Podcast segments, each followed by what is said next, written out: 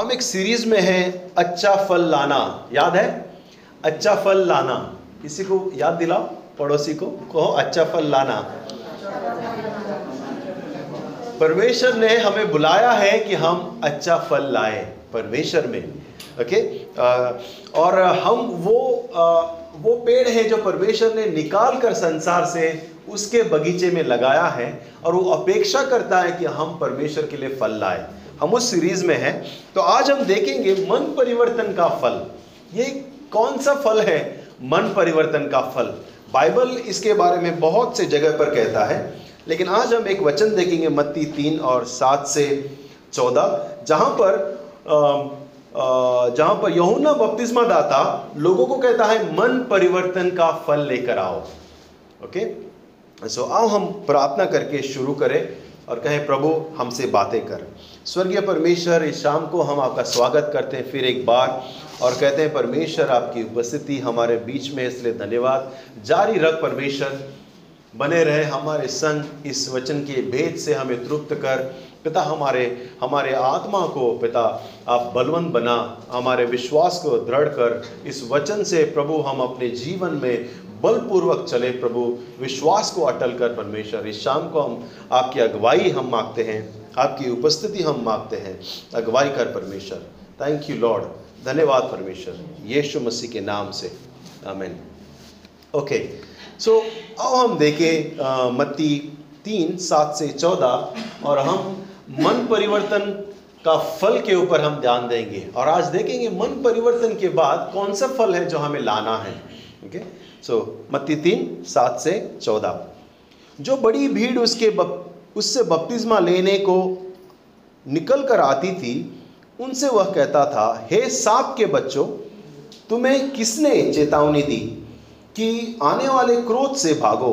अतः मन फिराए, फिराव के योग्य फल लाओ और अपने अपने मन में यह न सोचो कि हमारा पिता इब्राहिम है, क्योंकि मैं तुमसे कहता हूँ कि परमेश्वर इन पत्रों के से इब्राहिम के लिए संतान उत्पन्न कर सकता है।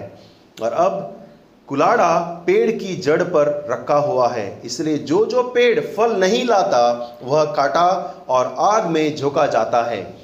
और लोगों ने उनसे पूछा तो हम क्या करें?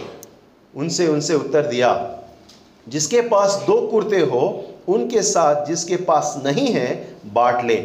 जिसके पास भोजन हो, वह भी ऐसा ही करे। और चुंगी लेने वाले भी बपतिस्मा लेने आए और उनसे पूछा, हे गुरु, हम क्या करें? उसने उससे कहा, जो तुम्हारे लिए ठहराया गया है, उससे अधिक न लेना। और सिपाहियों ने भी आकर उससे पूछा, हम क्या करें?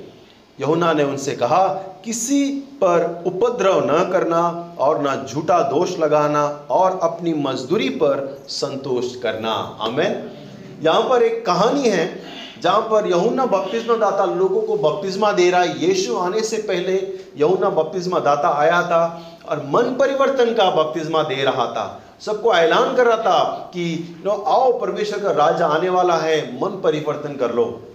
जब वो देखता है, बपतिस्मा दे रहा था, तभी देखता है कि बहुत सी भीड़, फरीसी टैक्स कलेक्टर, अपने हवालदार यू नो पुलिस, ये सब लोग आ रहे उधर। और कह रहे कि यू नो मुझे भी बपतिस्मा दो, हमें भी दो, हमें भी दो। और उनको देखकर यहुन्ना बहुत ही क्रोध से, यानी कि बहुत ही कड़क शब्द का इस्तेमाल करता है और कहता है, सांप के बच्चों। हमें किसी ने कहा, सांप के हम भाग जाए वहाँ से। बोले, सांप के बच्चों। बोले, तुम्हें किसने आगाह कर दिया? तुम्हें किसने वार्निंग दे दिया कि तुम मन परिवर्तन करके आने वाले जो क्रोध है, उससे बच जाओ? और यमुना कहता है कि तुम्हें किसने बता दिया कि तुम सुधर जाओ?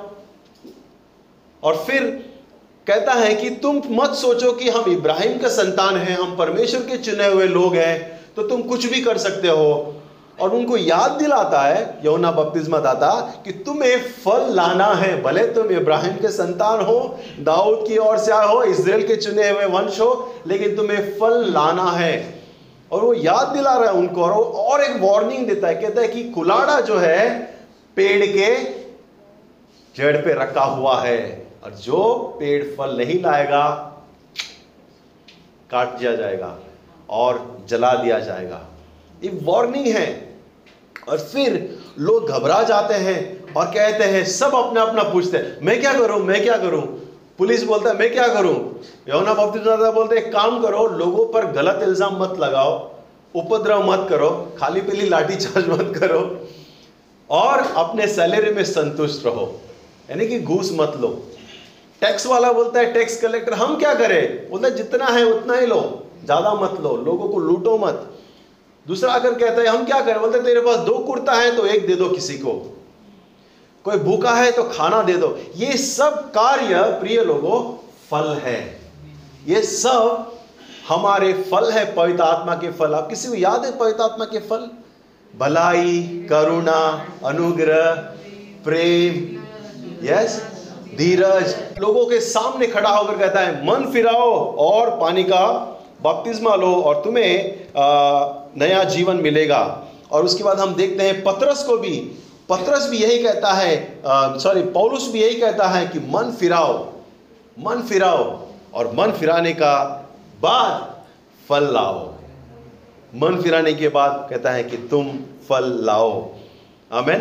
मैं आपको बताना चाहता हूँ कि मन परिवर्तन का, नो रिपेंटेंस हैज़ रिवॉर्ड पछतावा का भी पुरस्कार है। हाले जब हम पछताव करके परमेश्वर की ओर मुड़ते हैं, जब मन परिवर्तन करके परमेश्वर की ओर मुड़ते हैं, परमेश्वर के परमेश्वर हमारे लिए पुरस्कार रखा है। जब उसके संग चलते हैं, वहाँ पे पुरस्कार है, वहाँ आशीष है, अच्छे फल लाने के लिए परमेश्वर ने आशीष रखा है। क्योंकि हमारा न्याय जो है हमारे फल के आधार पर होगा। हम कैसे जीवन बिताते हैं? मन परिवर्तन करने के बाद। उससे पहले जो भी हुआ, परमेश्वर ने साफ़ किया है। माफ़ किया है, दो डाला है, तोड़ डाला है। लेकिन उसके बाद मन परिवर्तन करने के बाद हमारा अकाउंट चालू हो गया है। आपको पता है, हमारा मन परिवर्तन जिस दिन हुआ, उसके बाद हमारा एक्चुअली अकाउंटिंग चालू हो गया है। उससे पहले का सब खाता माफ़ हो गया है। जो भी हमने किया, सब अकाउंट माफ़ किया है। लेकिन मन परिवर्तन के बाद हमारा अकाउंट चालू हो गया है। और उसके आधार पर परमेश्वर हमें रिवॉर्ड देगा, हमें आशीष करेगा। तो प्रिय लोगों, मन परिवर्तन का, क्या है मन परिवर्तन का फल? सबसे पहले प्रभु का वचन कहता है, जो मुफ़्त में मिला है उसे मुफ़्त में दो। अनुग्रह के लिए कुछ काम किया हमने, कुछ नहीं। अनुग्रह हमें मुफ़्त में मिला है। हम क्या अनुग्रह मुफ़्त में नहीं दे सकते? क्या हमने प्रेम परमेश्वर का मुफ़्त में मिला है? क्या हम किसी को प्रेम मुफ़्त में नहीं दे सकते? सुसमाचार हमें मुफ़्त में मिला है। क्या हम सुसमाचार किसी को मुफ़्त में दे नहीं सकते? उद्धार हमें मुफ़्त में मिला है। क्या हम उद्धार का मार्ग हम किसी को मुफ़्त में बता नहीं सकते? क्यों? परमेश्वर कहता है, जो फ्री में मिला है, उसे फ्री में दो। और सबसे अच्छा चीज़ जो हम दे सकते हैं, वो है सुसमाचार। सुसमाचार है जो हम किसी को दे सकते हैं। हम किसी के साथ बांट सकते हैं, परमेश्वर का अनुग्रह के बारे में किसी के साथ बता सकते हैं, किसी को हम सिखा सकते हैं। आज जो प्रभु को जानते हैं, वो काफ़ी है किसी को प्रभु के बारे में बताने के लिए। आपको टीचर बनने की ज़रूरत नहीं है, आप यीशु के बारे में जानते हैं। जब हम मन परिवर्तन करते हैं, जब यीशु पर विश्वास करते हैं, हम विश्वास में आकर प्रभु पर साथ पीछे चलते हैं, उसके बाद क्या? क्या हमें खाली बैठना है? हो गया हमारा उद्धार, हम स्वर्ग जा रहे हैं। क्या हमें खाली बैठना है? नहीं, पौलुस जो है, आग से भरा हुआ था सुसमाचार प्रचार करने के लिए। और वह हमें कुछ उत्तेजित करने के लिए कुछ वचन लिखता है। और वो कहता है कि सुसमाचार कुछ लोगों के लिए शायद पागलपन रहेगा, लेकिन परमेश्वर के राज्य के लोगों के लिए उद्धार का कारण है। सामर्थ है सुसमाचार। और बहुत से बार ये जो चीज़ है ना, हम लेकर बैठे हैं, हम किसी को बांटते नहीं हैं। मैं आज सुबह कुछ युद्ध लोग को कह रहा था कि हम अगले महीने बाइबल बांटने जाएँगे। तो मैंने पूछा, कितने लोग आएँगे? बोले, हम भी आएँगे। हम और भी बाइबल मंगा रहा है, मंगा रहे हैं हम लोग। हम बाइबल बांटने जाएँगे। छोटे बाइबल और प्रभु का वचन कोशिश करेंगे हम किसी के साथ बांटें। ये भी करके देखेंगे हम लोग। बाकी लोग करते हैं, हम ये भी करके देखेंगे, रास्ते पर जाकर। किसी ने थप्पड़ मारा तो खाएँगे। कोशिश करेंगे, हम भी एक एडवेंचर करते हैं। क्योंकि जो चीज़ हमें मिला है, वो बहुत बहुत बहुमूल्य है। प्रभु का वचन बहुत ही बहुमूल्य है। देखो पौलुस क्या कहता है? रोमन अध्याय एक, चौदह से अठारह। Roman one fourteen to eighteen पौलुस कहता है, मैं यूनानियों और अन्य भाषाओं का और बुद्धिमानों और निर्बुद्धियों का कर्जदार हूँ। इसीलिए मैं तुम्हें भी जो रोम में रहते हो, सुसमाचार सुनाने का बरस पर तैयार हूँ। धर्मी विश्वास से जिएगा, क्योंकि मैं सुसमाचार से नहीं लजाता, इसलिए कि वह हर एक विश्वास करने वालों के लिए, पहले तो यहूदी, फिर यूनानी के लिए उद्धार का निमित्त परमेश्वर का सामर्थ है। क्योंकि उसमें परमेश्वर की धार्मिकता, विश्वास से और विश्वास के लिए प्रकट होती है। जैसा लिखा है, धर्मी से विश्वास से धर्मी जन जीवित रहेगा। धार्मिकता पर परमेश्वर का क्रोध। परमेश्वर का क्रोध तो उन लोगों की सब अभक्ति और अधर्म पर स्वर्ग से प्रकट होता है, जो सत्य को अधर्म से दबाए रखते हैं। अगर संक्षेप में बताऊँ इस वचन का अर्थ पौलुस कहता है, मैं यूनानियों, अन्य लोगों और यहूदियों के लिए मैं कर्जदार हूँ। और वो कहता है कि विश्वासी लोग विश्वास से जीवित रहेंगे और सुसमाचार परमेश्वर का सामर्थ है। और आखिर में बहुत ही कड़े शब्द में कहता है, जो लोग अधर्म से सत्य को दबा कर रखते हैं, परमेश्वर उनके ऊपर क्रोधित है। जो लोग सत्य को दबा कर रखते हैं, लोगों को बताते नहीं दबा के रखते हैं अपने अधर्म से, कहता है कि परमेश्वर उनके प्रति क्रोधित है। सबसे यू नो अच्छा फल अगर हम किसी को दिखा सकते हैं तो हम एक है, दया दिखा सकते हैं। आपने इस कोरोना के काल में, पिछले दो साल से बहुत से लोगों को हमारे बीच में से जाते देखा। कुछ अपने पहचान के थे, कुछ हमारे पड़ोसी जानकार थे, और कुछ लोग अनजान थे। हमने बहुत से लोग, अविश्वासियों को भी जाते हुए देखा। क्या आपको किसी को दुख हुआ? काश ये व्यक्ति प्रभु को जानता, काश यीशु को मानता तो इतना दुख नहीं होता। गए यू नो साल में हमने यू नो मेरे ससुर को भी हमने खोया, मार्गरेट के डैड को। अचानक चले गए। ज़्यादा समय नहीं मिला हमें साथ में बिताने का। लेकिन एक संतुष्टता कि वो प्रभु के पास है। ऐसे बहुत से लोग जो प्रभु को जानते नहीं, वो चले गए। और हम देख रहे थे, टीवी देख रहे थे, कहीं लोग जो है अविश्वासी चले गए। क्या आपके दिल में दर्द हुआ? क्या सिर्फ़ सुशांत राजपूत के लिए दर्द था? अरे, कितना अच्छा आदमी था। उसका तो बहुत हंगामा हुआ ना। चला गया। दर्द हुआ कि नहीं? उसके लिए भी दर्द, हमें भी बहुत दर्द हुआ। रहा है जवान था अच्छा था। जस्ट करियर शुरू हुआ था। मैं आप तुम्हें सच्ची सवाल पूछ रहा हूँ। जब आप ये मौत देख रहे थे, लोग नर्क में जा रहे थे, क्या आपका दिल दर्द हुआ? आपको दुखी लगा? अगर लगा तो आपको बताना चाहता हूँ पवित्र आत्मा का फल आपके अंदर है। आपके अंदर भी पवित्र आत्मा का फल है, क्योंकि दया और दर्द, ये पवित्र आत्मा के फल है। सिर्फ़ आपको एक प्रोत्साहन चाहिए बाहर निकालने के लिए, कार्य में डालने के लिए। विश्वास करके, मन परिवर्तन करके हाँ रुकना नहीं है, कार्य में डालना है। हमें क्योंकि जो नर्क है, वो सत्य जगह है। नर्क जो है, बहुत ही भयंकर है। हम दुश्मनों को भी वहाँ देखना नहीं चाहेंगे। जो हमारे बड़े से बड़े दुश्मन हो सकते हैं, उनको भी हम वहाँ देखना नहीं चाहेंगे, क्योंकि उनको भी आप वहाँ देखेंगे, आपको तरस आ जाएगा उनके ऊपर। इतना भयंकर जगह है। अगर नहीं होता तो यीशु मसीह को स्वर्ग छोड़कर यहाँ आने की ज़रूरत नहीं था। हेलो अगर नर्क इतना खतरनाक नहीं होता तो परमेश्वर को अपना पुत्र को क्रूस पे बलिदान करने के लिए ज़रूरत नहीं पड़ता। क्योंकि वो नर्क बहुत ही भयंकर है और असल में मनुष्य के लिए बनाया ही नहीं था, नर्क शैतान के लिए बनाया था। क्योंकि शैतान के संग लोग बढ़ गए, उसके बातों में आ गए, उसके संग चले, क्योंकि शैतान क्या जो सजा था, आज मनुष्य को भी मिल रहा है। वो सत्य है, नर्क सत्य है उससे कोई बच नहीं सकता। क्योंकि वो भयंकर है, यीशु को स्वयं आना पड़ा उसकी सृष्टि को, उसके लोगों को बचाने के लिए। अगर वो हल्का फुल्का पनिशमेंट होता तो क्यों आता था वो? भयंकर है, इसलिए आना पड़ा। हाले धन्यवाद परमेश्वर को। वो जानता था कितना सीरियस है और किससे हमें बचाया है। ये कहानी हम देखेंगे बहुत ही संक्षेप में। और साथ पछताव के सिद्धांत हम देखेंगे। प्रिंसिपल ऑफ़ रिपेंटेंस अंग्रेज़ी में कोई लिख रहे तो। प्रिंसिपल्स ऑफ़ रिपेंटेंस हम सात बातें क्विकली देखेंगे। और पश्चाताप के सिद्धांत हम देखेंगे। थोड़ा एक, थोड़े मिनट थोड़े मिनट बाद। ओके लेकिन उससे पहले एक स्टोरी देखेंगे। बहुत ही फ़ेमस स्टोरी है। लुका का दे पंद्रह में आप ये कहानी को हम देख सकते हैं। आपने एक तो एक बार ये कहानी सुना होगा, अगर आप विश्वासी हैं कुछ महीनों से या साल से। इस कहानी को सुना ही होगा आपने। और इस कहानी से बहुत कुछ हम सीख सकते हैं। शुरुआती दिनों में हमने सीखा इस कहानी से। यीशु मसीह जो है, यहाँ पर एक दृष्टांत कहता है, पैराबल। लुका के अध्याय पंद्रह में। एक पिता है कहानी इस तरह से शुरू होती है।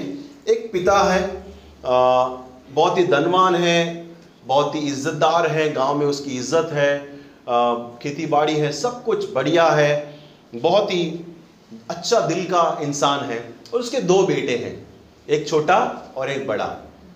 बड़ा बेटा बहुत ही अच्छा ओके? दिल का सच्चा। हर एक बात सुनता है, हर एक बात मानता है, पिता का आदर करता है, खेती जाता है, काम करता है, सब कुछ एकदम। ऐसा कैरेक्टर लग रहा है कि शांत कैरेक्टर है वो। क्योंकि अंदर से उबल रहा है, लेकिन अंदर बाहर से शांत है।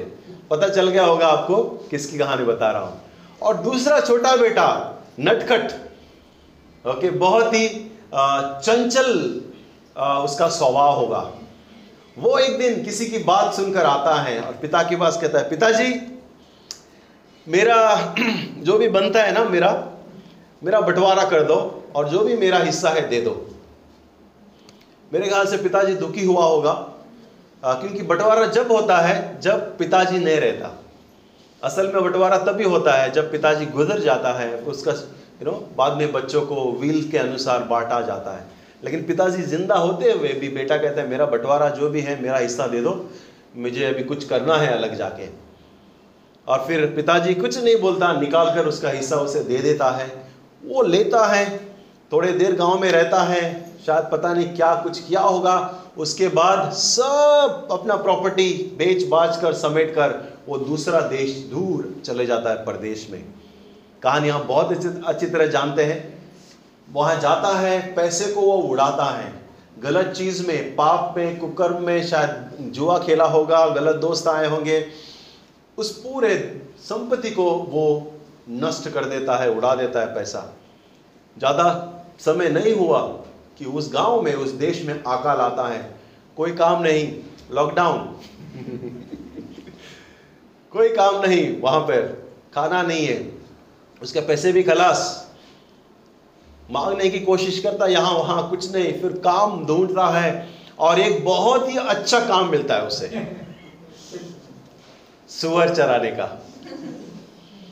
बहुत ही अच्छा काम। एक साहूकार के घर में सुअर पाल के रखे हैं। बोलते आओ, एक काम है, सुअर को खाना खिलाना है, उसका देखभाल करना है, उसको धोना है, उसको, ओके वहाँ करे तो संभाल लेना। जो भी है तुम उसको, और वो काम देता है, वो काम कर रहा है, और जो सुअर को खाना डाल रहा है, वो भी उसे खाने के लिए नसीब नहीं वो भी उसे नहीं मिलता। ऐसी परिस्थिति। उस समय, उस क्षण उसका मन में एक ख्याल आता है। मेरा स्टैंडर्ड तो मेरे डैडी के जो घर में काम करते हैं नौकर, उससे भी गए गुजरा है। वो सोचता है, मेरा जो घर में मेरे पिताजी के जो नौकर है, वो मेरे से अच्छे लाइफ जी रहे हैं। पेट भर के खाना तो खाते हैं। मैं यहाँ पर कैसे बदतर हालात में हूँ? उसके मन में ये सवाल आता है, बात आता है।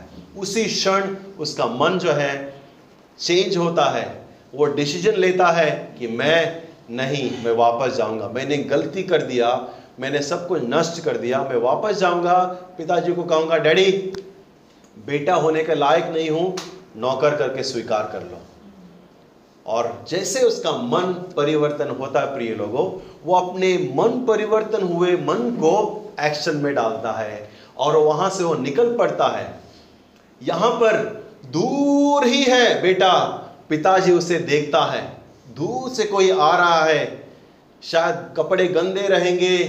यू नो डिओड्रेंट नहीं लगाया होगा। कहीं दिनों से नहाया नहीं होगा। और वो आ रहा है और पिताजी जो है, वो दौड़ पड़ता है बेटे की ओर। यहूदी धर्म में अगर कोई पुरुष अपना चोंगा उठाकर दौड़े, ये शोभामय नहीं है। क्योंकि उन हमारे जैसे पैंट नहीं होते थे उस समय पर उनके चोंगे होते थे और वो उठाकर दौड़ा होगा और वो किसी पुरुष को शोभा नहीं देता। लेकिन उसने किया क्योंकि उसने अपने पुत्र को देखा आते समय। उसने ये नहीं सोचा कि हम्म, हम्म, अब भी दिखाता हूँ इसको आया ना ऊट पहाड़ के नीचे। ये नहीं सोचा उसने कि अभी आया ना घर वापस। कुछ नहीं सोचा लेकिन दौड़ पड़ा अपने पुत्र की ओर। जाता है गले लगाता है उसे चूमता है। स्वीकार करता है। उसे बोलने भी नहीं देता, बोलता है, नौकरों को बोला, कपड़े लेकर आओ, पहले कपड़े डालो। बोले चप्पल लेकर आओ, चप्पल डालो। उसे अंगूठी लेकर आओ, अंगूठी डालो। और उसे वापस वही दर्जा, वही स्थान, वही इज़्ज़त उसे दिया जाता है। उसने बोलने का मौका भी नहीं दिया। फिर भी वो कहता डैडी, मुझे ये सब नहीं चाहिए, मुझे नौकर का जगह दे दो। मैं नौकर बन के रहना चाहता हूँ। लेकिन जब हम पिता के पास जाते हैं, प्रिय लोगों, पिता हमें नौकर की तरह नहीं, पुत्री की तरह स्वागत करता है। और हम कहानी में देखते हैं एक चीज़, कि पुत्र ने मन परिवर्तन किया और कार्य में डाला। कहानी वहाँ खत्म नहीं होता। घर में पार्टी है, सेलिब्रेशन है, बकरा कट किया है यू नो म्यूज़िक है, डांस हो रहा है। और बड़ा बेटा खेत से थका मारा आ रहा है। आ घर के नज़दीक आते ही हाँ, ढकचिंग ढकचिंग ढकचिंग ढकचिंग हो रहा है। कुछ म्यूज़िक चल रहा है कुछ नाच रहे आवाज़ हो रहा है शोर हो रहा है और नौकर को बोलते क्या हो रहा है हमारे घर पे?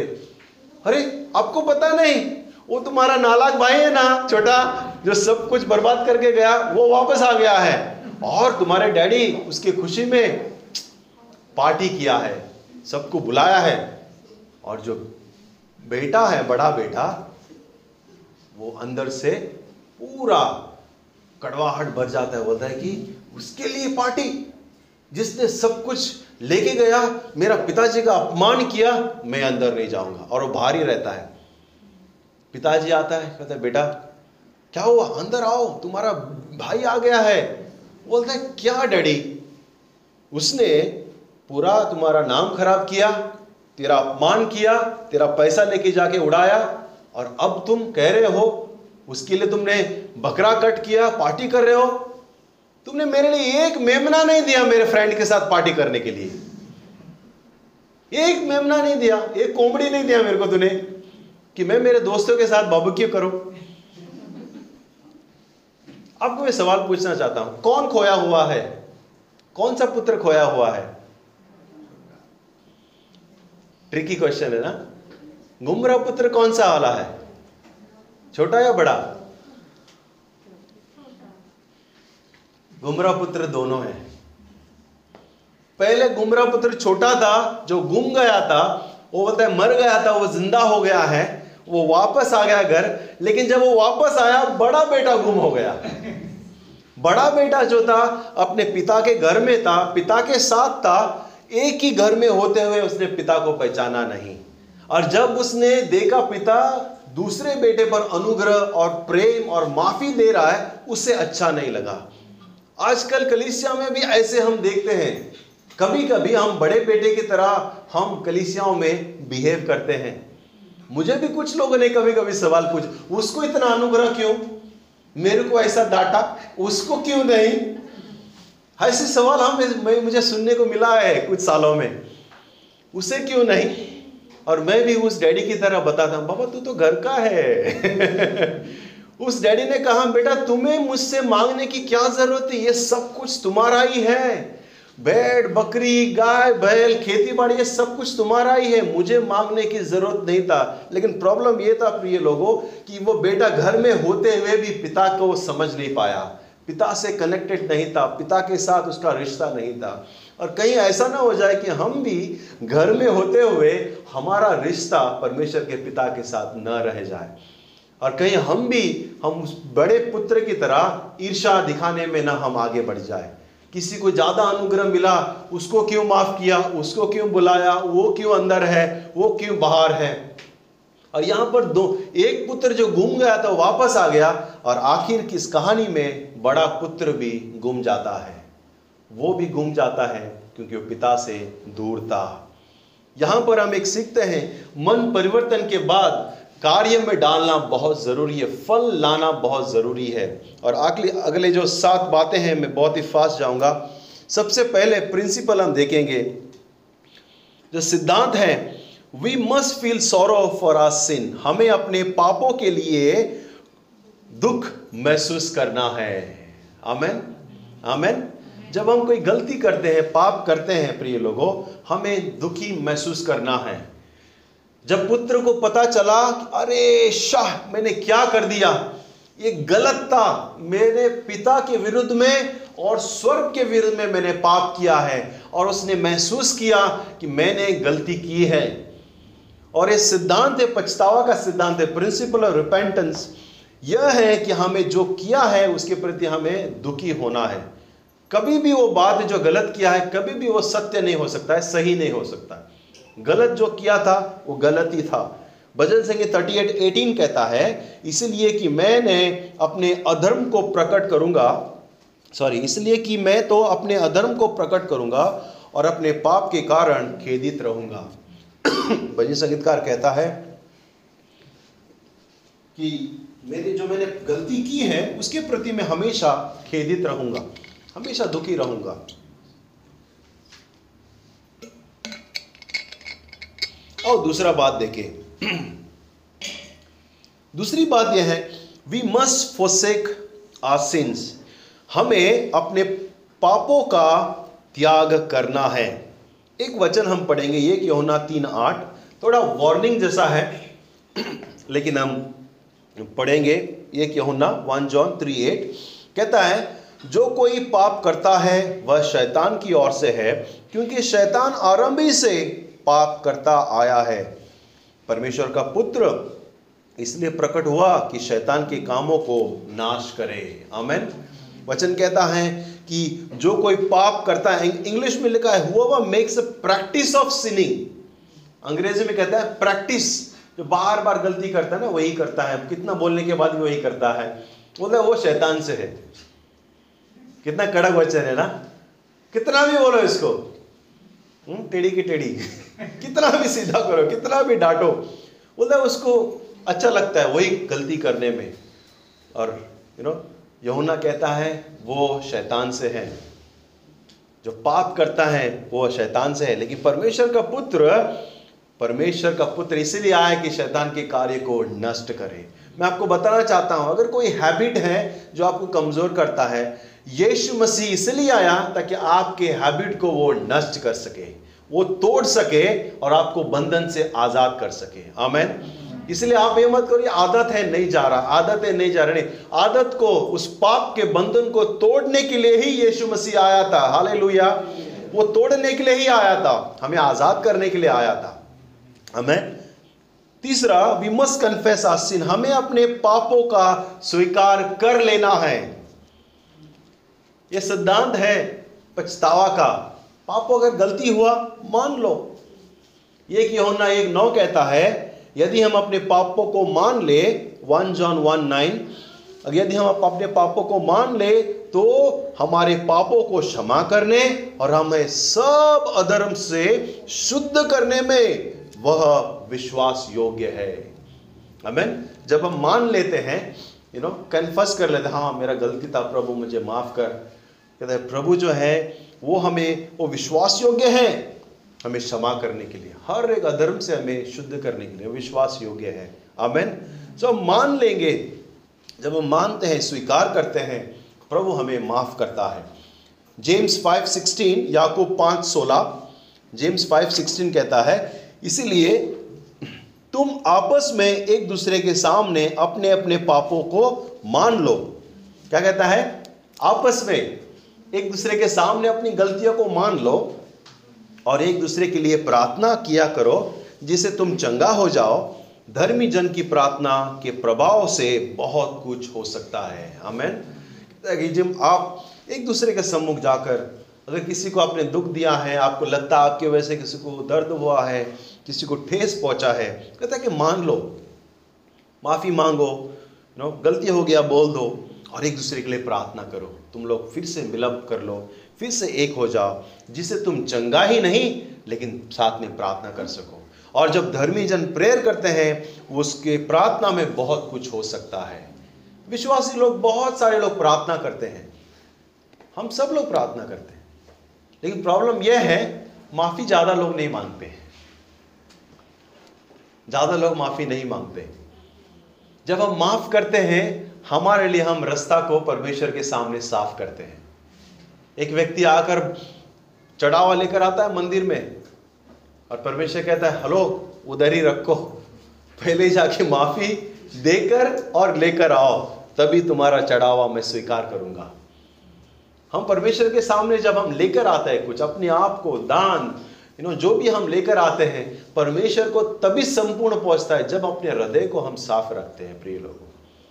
और बहुत से बार विश्वासी जो लोग हैं, प्रार्थना करेंगे, दिन, रात उपवास प्रार्थना करेंगे, लेकिन जो ज़रूरत है और एक चीज़ वो नहीं करेंगे, वो है अपने दिल को सही सकना। और माफ़ी देना और माफ़ी लेना एक फल है प्रभु के सामने, जिससे हमारा परमेश्वर के सामने जो बंधन है वो टूट जाता है और वो दीवार को प्रभु यू नो, गिरा देता है। अमेन अमेन आगे हम बढ़ेंगे। वी मस्ट मेक फोर्थ वाला वी मस्ट मेक रेस्टिट्यूशन यानी हमें क्षतिपूर्ति करनी चाहिए। कुछ समझ में आया? क्षतिपूर्ति ज़्यादा हाई है हिंदी। बहाली, यानी कि पुनर्स्थापना, या फिर जो लिया है उसको लौटाना, या फिर मुआवजा। कितने शब्दों को मैंने तोड़ा, क्योंकि थोड़ा हाई है वो शब्द। ओके रेस्टिट्यूशन यानी कि फिर से बांधना, मुआवजा देना या हमें कार्य में दिखाना कि हमने गलत किया है, फिर से वापस बांधना। एक छोटी कहानी देखेंगे। लूका 19 में एक नाटा सा व्यक्ति है। जक्काइस। छोटा सा नाटा सा है, लेकिन बहुत बड़ी पदवी है उसके पास। Chief tax collector. Chief tax collector था वो। सबसे चुंगी लेता था। बहुत लोगों को लूटा, बहुत लोगों से ज़्यादा लिया, लोग उससे नफरत करते थे। सब बहुत गंदा आदमी बहुत पापी है, बहुत खड़ूस है, हमको लूटता है। शायद उसको इधर से आते हुए देख के इधर से भागते होंगे लोग गाँव के। बहुत खराब नाम था उसका। लेकिन एक दिन पता चला, उनके गाँव से यीशु मसीह गुजरने वाला है। और क्योंकि वो नाटा था, देख नहीं पाता, वो पेड़ पे चढ़ जाता है, आगे जाता है टुक टुक टुक करके और आगे जाके पेड़ पे खड़ा हो चढ़ के रुका है कि यीशु यहाँ से जाएगा एटलीस्ट में देख तो लेगा। और यह मन परिवर्तन का एक कार्य था। उसका मन बदल रहा था परमेश्वर के प्रति और वो एक कार्य में डाला। आज वहाँ से जा रहा था, यीशु वहीं पे रुके, बोलता है जक्काइस आज आपके घर में रहने का इरादा है। आओ नीचे। और वो झटपट उतर कर आता है, यीशु को अपने घर ले जाता है। खाना खिलाता है, खुश है, बहुत एक्साइटेड है और खाने के बीच में खड़ा होकर कहता है, प्रभु, सुनो सुनो, मैं कुछ कहना चाहता हूँ। बोलो बोलो। बोलते प्रभु, जिससे जिससे लूटा है ना मैं मैं उसको चार गुना वापस दूँगा। और उसके बाद कहता है, प्रभु, मैं, मेरे जो भी संपत्ति है, उसका आधा मैं कंगालों को दान करूँगा। वाह यीशु कहता है, इस घर में उद्धार आया है। यह भी इब्राहिम का बेटा है इब्राहिम का पुत्र है। कार्य मन परिवर्तन को उसने कार्य में डाला। उसका मन परिवर्तन हो चुका था। ये जो दिख रहा था बाहरी रूपी ये बाहर दिख रहा था। प्रिय लोगों अंदर की बदलावन बाहर दिखना चाहिए। कोई कहे आमेन? अंदर का बदलावन हमें बाहर दिखना चाहिए। नहीं तो फल नहीं दिखेगा। आप बोलेंगे, आप आम के पेड़ के पास जाकर बोलेंगे, आम नहीं है, आम आम का पेड़ बोलेगा हाँ अंदर है फल, अंदर है, अभी नहीं निकाला है मैंने, अंदर ही है। जब पेड़, फल बाहर आते हैं, तभी तो उसका हम रुच उठा पाते हैं, आनंद उठा पाते हैं। उसी तरह से अंदर ही बदलावन जो है, बाहर दिखना चाहिए। और मान मान के चलो, आपके पास एक करोड़ रुपया है, और आप मतलब फिफ्टी परसेंट में दे दूँगा, पचास लाख रुपया आप दे देंगे। इतना बड़ा मन परिवर्तन इस जकाई के जीवन में हम देखते हैं। उसके बाद बहुत धन था वो चार गुना जिससे लूटा है उसे देने के लिए भी तैयार है और ऊपर से आधा संपत्ति देने के लिए भी तैयार है। इतना बड़ा परिवर्तन कार्य में उसने दिया। प्रिय लोगों, हमें वापस पुनर्स्थापना करना ज़रूरी है। एक बार हम मन परिवर्तन किए हैं, सबसे पहले हमें परमेश्वर के साथ रिश्ता स्थापना करना है। फिर से बांधना जो टूटा है दूसरा, हमारे जो लोग हैं, जिससे आप जोड़ सकते हैं फैमिली हो फ्रेंड्स हो, जिसके साथ आप पहले आपका टूटा है, फिर से जोड़ो, क्योंकि वही लोग आपके फल को देखेंगे। आमेन वही लोग। और पांचवा वी मस्ट फगीव अदर्स हमें दूसरों को क्षमा करना है। मत्ती छ कहता है, मत्ती छ कहता है कि इसलिए यदि तुम मनुष्य के अपराध क्षमा करोगे तो तुम्हारा स्वर्गीय पिता भी तुम्हें क्षमा करेगा।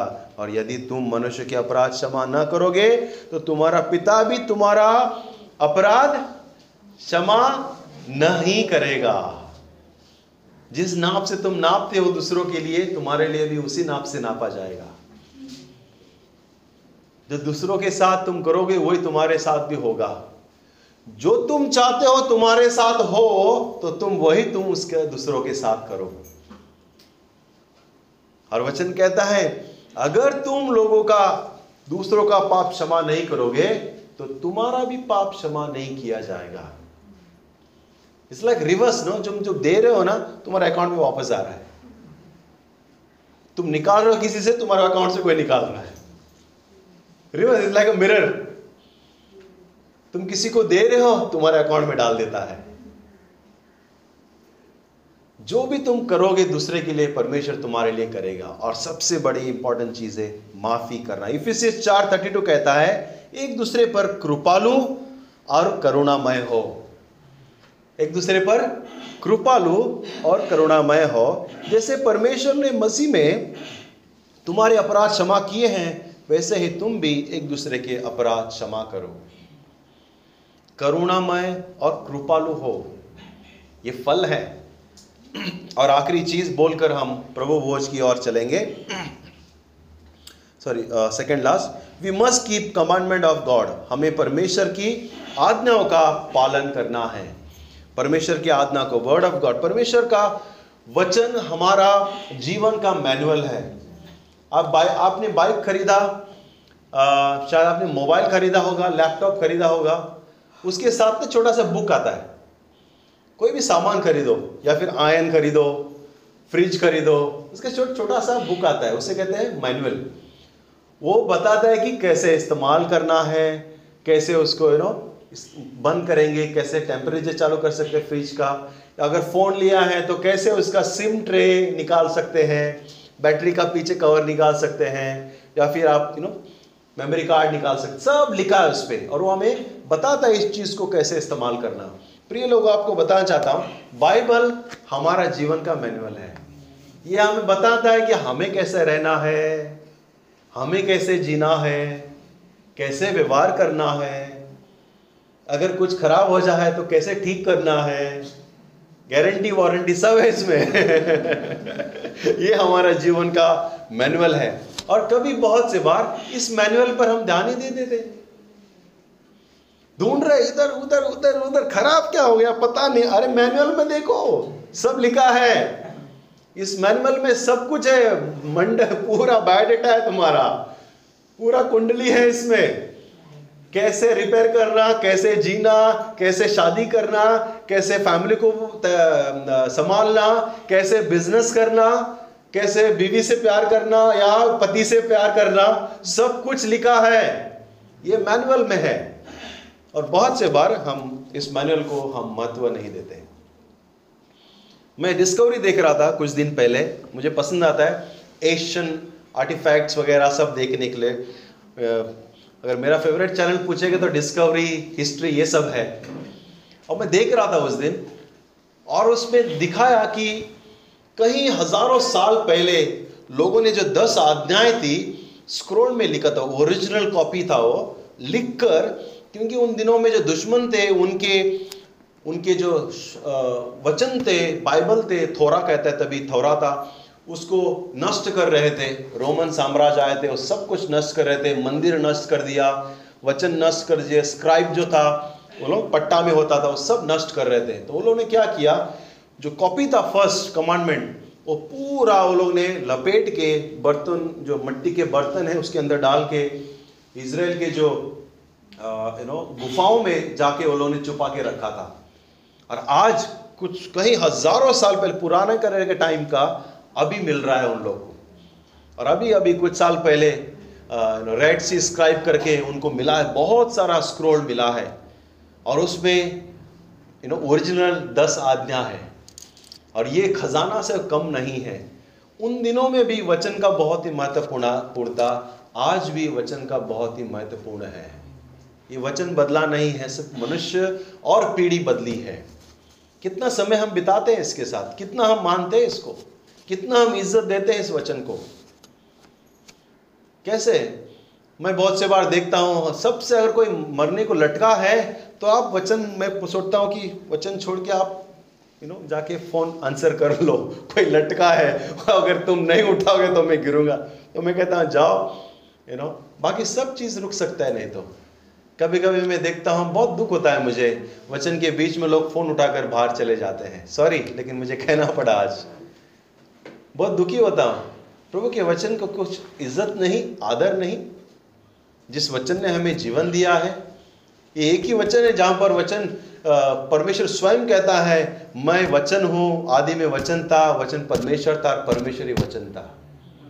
और इसको हम महत्व नहीं देते जीवन में।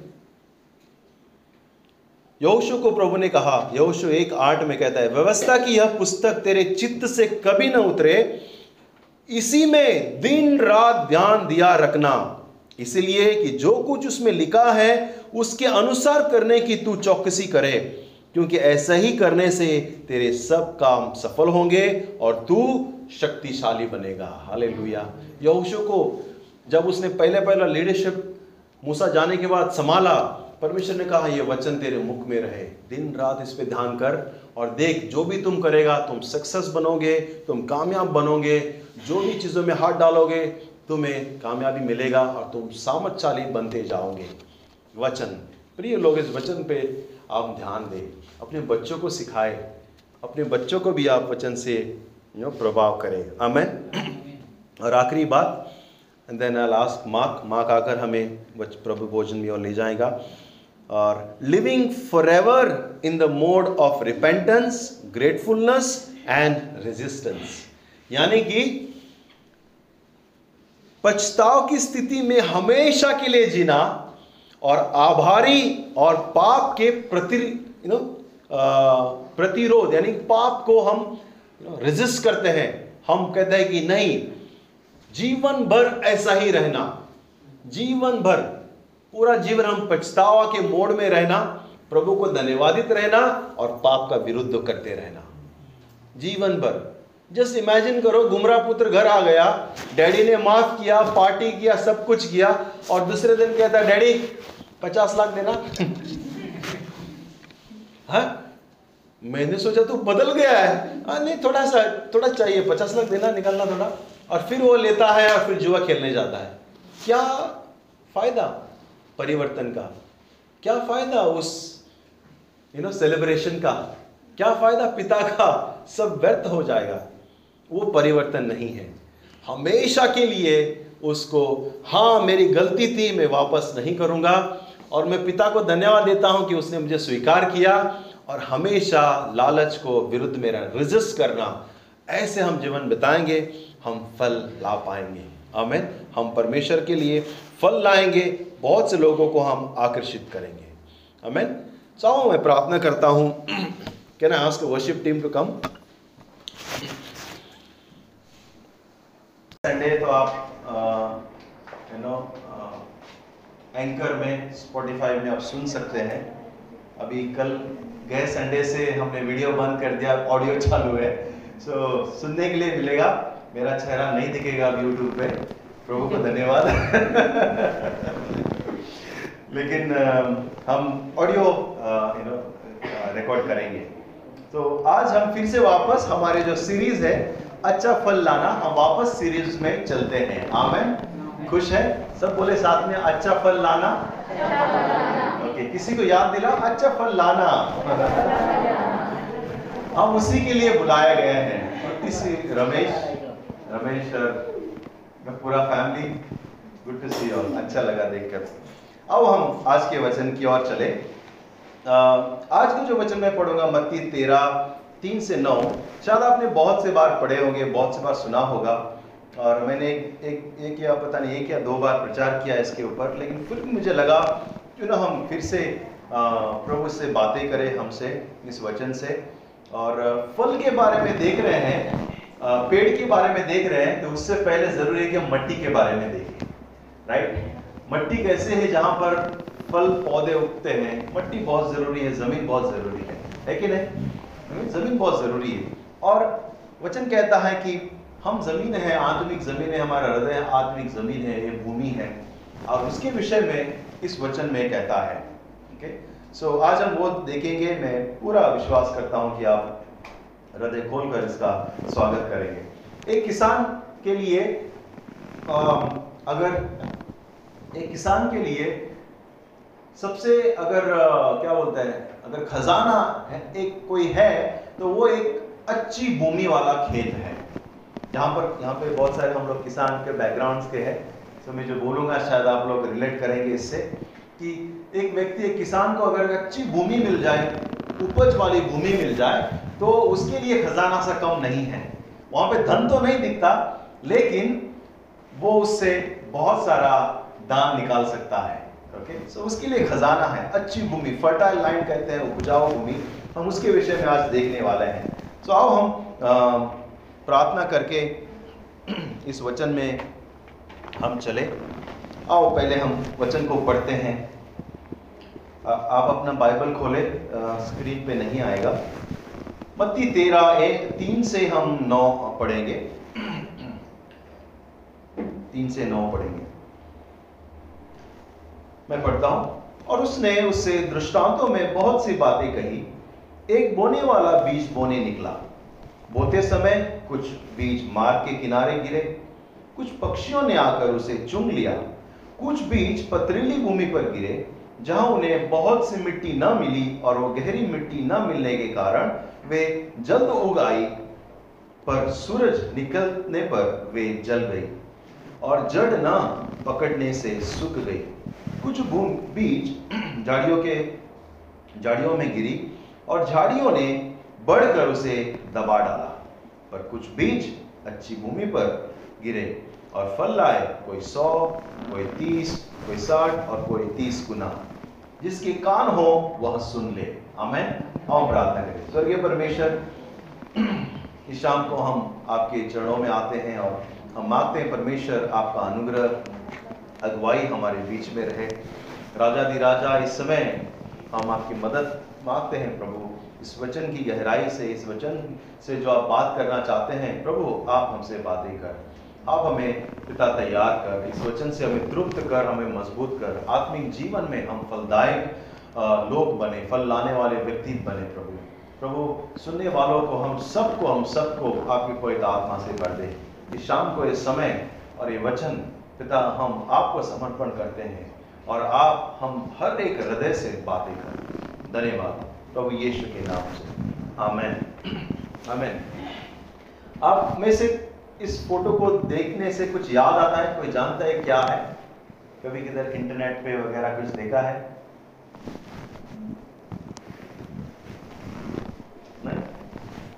एकदम हाई फाई लग रहा है, एकदम कांच वगैरह सब भर पीला आपको बताता हूँ क्या है। ये बैंक है। ये बैंक है, पैसे का या ब्लड बैंक ऐसा कुछ नहीं है।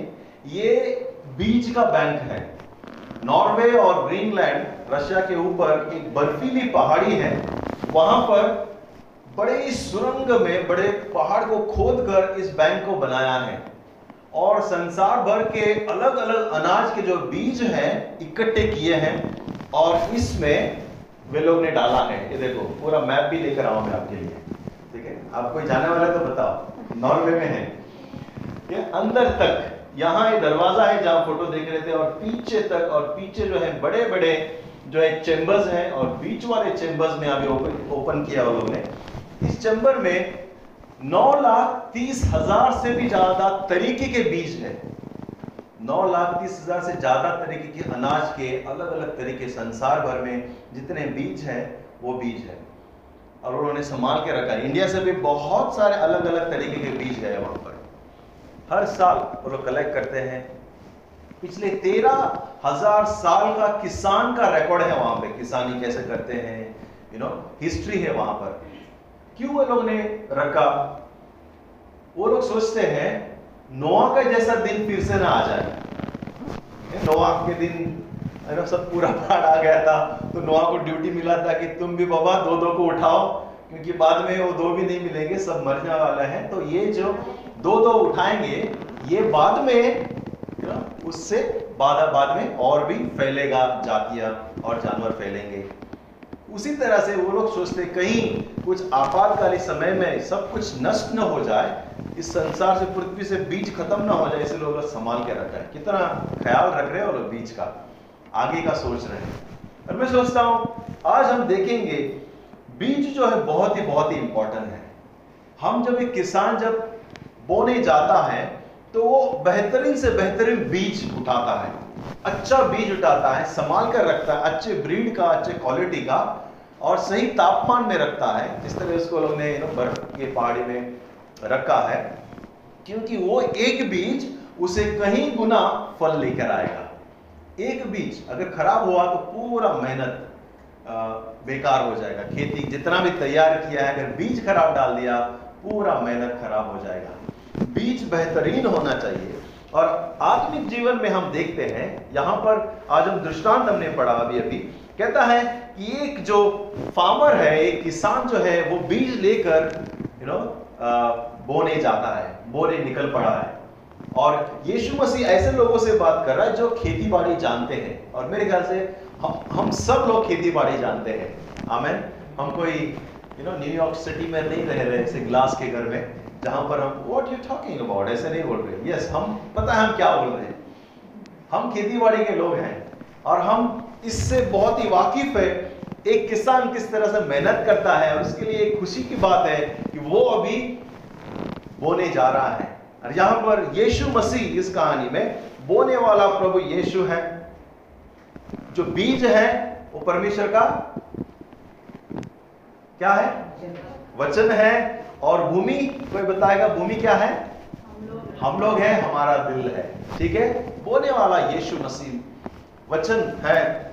उसका बीज जो उसका वचन है और जो भूमि है, वो परमेश्वर का हमारा हृदय है, हमारा जीवन है।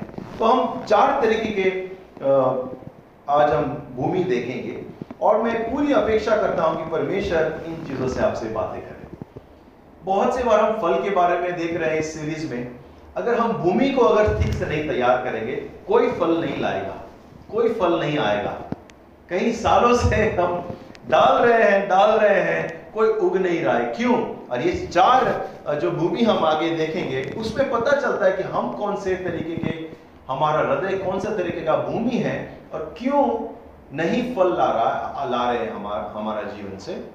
और हमें क्या करने की ज़रूरत है? मैं सिर्फ़ प्रभु का वचन लेकर आऊँगा, परमेश्वर आपसे बातें करेंगे हमें आओ हम सबसे पहले, पहला हम देखें, पहला पहली भूमि हम देखें। सबसे पहले, उस भूमि का अर्थ यीशु मसीह बाद में बताता है। मती तेरह और उन्नीस में। मती तेरह और उन्नीस में, मार्ग के किनारे का ये भूमि है। जो कोई राज्य का वचन सुनकर मती तेरह, नौ उन्नीस पढ़ रहा हूँ मैं, जो कोई राज्य का वचन सुनकर नहीं समझता, उसके मन में मन में जो कुछ बोया गया था, उसे वह दुष्ट आकर छीन ले जाता है। वह, यह वही है जो मार्ग के किनारे बोया गया था। एक किसान जो बोते जा रहा है और देखता है कि कुछ बीज जो है, उस खेत के बाजू में, जहाँ पे लोग चले हैं, रास्ता है और कड़क हो गया है, वहाँ पे कुछ बीजे गिरता है और आपको पता है वहाँ कुछ नहीं होगा। क्योंकि वहाँ पे जो ज़मीन है, वो सख्त है, कड़क है और वहाँ वो जो बीज जो है वो अंदर जा नहीं सकता। तो वो ऊपर ही है ऊपर ही पड़ा हुआ है, दिख रहा है, उसे अंदर नहीं डाला गया और वो विजिबल है। और फिर क्या होता है? कौवे, पंछी आते हैं और उसे चोट मारकर उठा लेते हैं और वो बीज अपने मंजिल तक नहीं पहुँचता। और यीशु कहता है, वो वही कौवा है, शैतान है, जो हमारे बीज को हमारे हृदय के ऊपर से उठा लेता है। कब जब हमारे हृदय कड़क है, जब हमारा हृदय सख्त है और हम स्वीकार नहीं करते बोए हुए बीज को हमारे जीवन में, हमारे हृदय में, हमारे जीवन में, वो फिर ऊपर ही ऊपर होता है। बहुत से बार आप सवाल पूछेंगे, कहीं मसीह को देखेंगे, इतने सारे साल से मसीह में है, हम फल क्यों नहीं देख रहे हैं? हर संडे वचन सुनेंगे यूट्यूब में वचन सुनेंगे स्पॉटिफाई पे वचन सुनेंगे, यहाँ सुनेंगे, वहाँ सुनेंगे बाइबल पढ़ेंगे, लेकिन हम कई बार फल नहीं देख, देखते उनके जीवन में। एक कारण हो सकता है, हृदय पथरीला कड़क हो गया है। और ये कड़क होने का कारण है, लोग, बहुत लोग चले हैं यहाँ पर। बहुत लोग चले हैं, इसलिए कड़क हो गया है। जकरिया सात दो बारह में कहता है जकरिया अध्याय सात सेवन एंड ट्वेल्व वरन उन्होंने अपने हृदय को इसी, इसीलिए पत्थर सा बना लिया कि वे उस व्यवस्था और उन वचनों को न मान सके, जिन्हें सेनाओं के यहोवा ने अपने आत्मा के द्वारा पूर्व काल के भविष्य दत्ताओं से कहला भेजा था।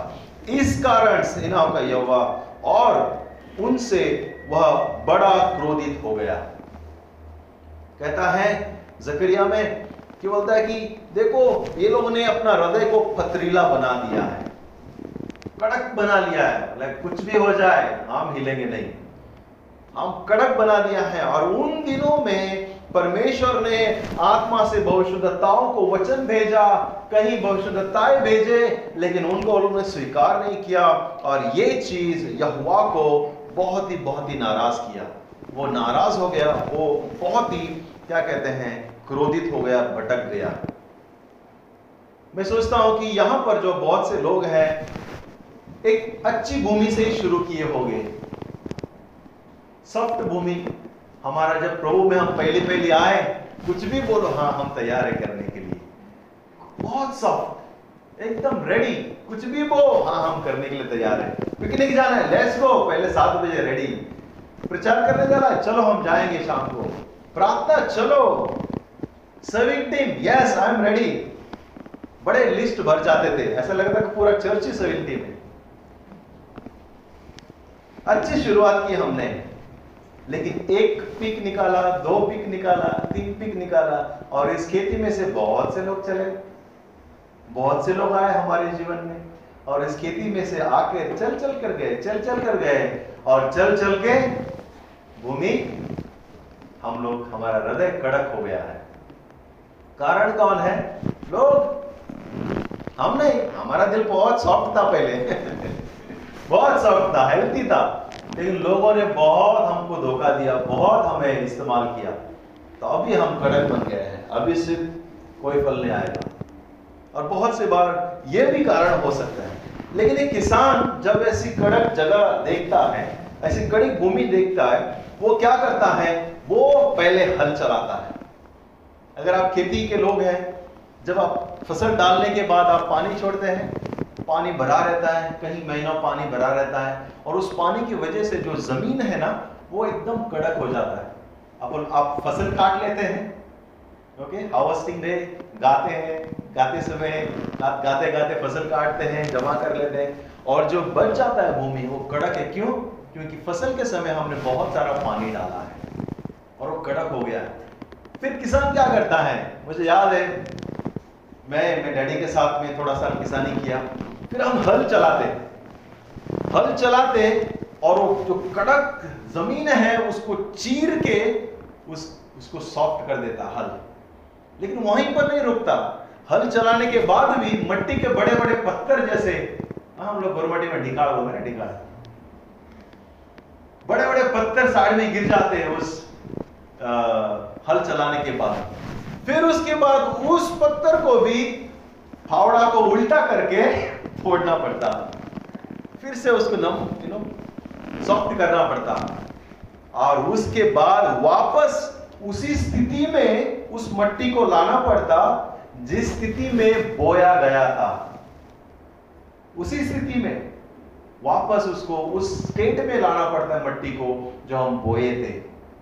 तब जाकर हम बो पाते हैं फिर से फिर से नए फ़सल तैयार होती है।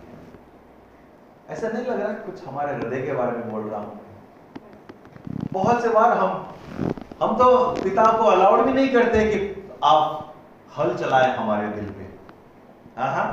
नहीं नॉट अलाउड रहने वैसे कड़क हम तोड़ने नहीं देते हमारे हृदय को। एक गीत है अंग्रेज़ी में break my heart with what breaks yours उसी चीज़ से मेरा हृदय तोड़ो, जो जिस चीज़ से मैंने तुम्हारा हृदय तोड़ा है प्रभु, ये प्रार्थना है। प्रभु को अनुमति दे इस कड़क हृदय को तोड़े, हल चलाए उसके ऊपर। अगर कोई पत्थर बाकी है तो फोड़े, और फिर से इस जो मट्टी है हमारी कड़क हो चुकी है, क्योंकि उसमें कोई बो नहीं सकता, कोई फल नहीं आ रहा है। प्रभु को अनुमति दे और प्रभु उसे वापस बोने के लायक बनाएगा। हालेलुया। प्रभु बोने के लायक बनाएगा। इब्रानी तेरा, सॉरी, इब्रानी तीन पंद्रह कहता है, जैसे कहा जाता है, यदि आज तुम उसका शब्द सुनो तो अपने मनों को कठोर न करो, जैसा कि क्रोध दिला के समय उन लोगों ने किया था। कहता है कि अगर आज तुम उसका वचन सुनो, प्रिय लोगों, अपने हृदय को कठोर मत करो। इब्रानी तेर तीन थ्री फिफ्टीन कहता है do not harden your heart if you hear his voice today अगर आज तुम उसका शब्द सुनो तो कड़क मत करो। सॉफ्ट रखो बोने के लिए, ताकि परमेश्वर खुश हो, परमेश्वर मुझे याद है वो सेम वो, वही खेत है, जहाँ पर हम, प्रभु कहता है, कोई सौ गुना, साठ गुना, तीस गुना फल लाया है। उसी एक ही भूमि पे, कभी सौ गुना, कभी साठ गुना, कभी तीस गुना। आपको पता है, अगर ज़मीन को बिना इस्तेमाल कहीं साल रख दे तो वो एकदम क्या बन जाता है? सूखा बन जाता है, किसी लायक नहीं बन जाता है। जंगली पेड़ लग जाते हैं उसके ऊपर। एग्रीकल्चर लैंड उसके बाद वो ड्राई क्रॉप बन जाता है। आराड़ी पहले एग्रीकल्चर लैंड था, याद है? फिर वो ड्राई क्रॉप उसके बाद ऑर्चर्ड लैंड उसके बाद एन ए प्लॉट बनाते उसके बाद लोग घर बनाते थे उसके ऊपर। कहीं ऐसा ना हो कि लोग हमारे, हमें इस्तेमाल करके अपने घर बना ले। We are an agriculture land हमें फल लाने के लिए बुलाया गया है। हमें फल लेने के लिए, लाने के लिए, प्रभु के लिए बुलाया गया है। यीशु कहता है, मेरे पिता की यह इच्छा है, महिमा है, इसी से होती है कि तुम बहुत सा फल लाओ। हमें यीशु कहता है अपने चलो यमुना पंद्रह और आठ में कि मेरे पिता की महिमा इसी से होती है कि तुम बहुत सा फल लाओ और तुम्हारा फल बना रहे। हाले प्रभु की इच्छा है कि आप और हम फल लाए। और जब तक हम फल नहीं लाएँगे, तब तक परमेश्वर को हमारे द्वारा महिमा नहीं मिलेगा। परमेश्वर चाहता है कि हम फल लाए। हम उसके लिए फलवंत बढ़े। इसीलिए ज़रूरी है कि हम जो है, हमारे इस कड़क जगह पर हल चलाने के लिए प्रभु को अनुमति दे। किसी और को नहीं, परमेश्वर वो एक, वो बीज तो वही है, लेकिन जो ज़मीन है उससे जो है, उपजाऊ बनना है। बीज वही है। हर जगह पर बीज वही था, लेकिन ज़मीन को उपजाऊ बनना है। बीज वही है, लेकिन ज़मीन को जो है, नरम बनना है, सॉफ्ट बनना है। बीज वही है, लेकिन ज़मीन को उस उस ज़मीन को उस बीज को स्वीकार करना है इसके अंदर और फिर फल लाना है। बीज वही है, लेकिन जो प्रोसेस होता है, वो ज़मीन के वजह से वो प्रोसेस कंप्लीट होता है। और बीज तो वही है, हर जगह पर, और हर जगह पर अलग अलग तरीके से फल लाता है। हमें ठीक है? तो पथरीली जगह हमने कड़क जगह देखा हमने मार्ग के किनारे। दूसरी ज़मीन सेकंड पथरीली है। ओके ऐसे ही। थोड़ा थोड़ा मट्टी है बीच में, लेकिन बहुत सारा पत्थर है। ऐसे कोई किसान देख ले जगह तो वो बहुत मेहनत करना पड़ेगा। और पूरे पत्थर निकालने पड़ेंगे बाहर फेंकना पड़ेगा, पूरा क्लीन करना पड़ेगा। लेकिन प्रॉब्लम क्या था? ऐसे जगह पर जब किसान बो रहा था, कुछ बीज पथरीली जगह पर गिरे। कुछ जगह बीज पथरीले जगह पर गिरे। मत्ती तेरह थर्टीन ट्वेंटी से ट्वेंटी वन तक हम पढ़ेंगे। Matthew thirteen twenty to twenty one तक। और जो पथरीली भूमि पर बोया गया, यह वह है जो वचन सुनकर तुरंत आनंद के साथ मान लेता है, पर अपने में जड़ न रखने के कारण वह थोड़े ही दिन रह पाता है और जब वचन के कारण क्लेश या उत्पीड़न होता है तो तुरंत ठोकर खाता है। आमेन।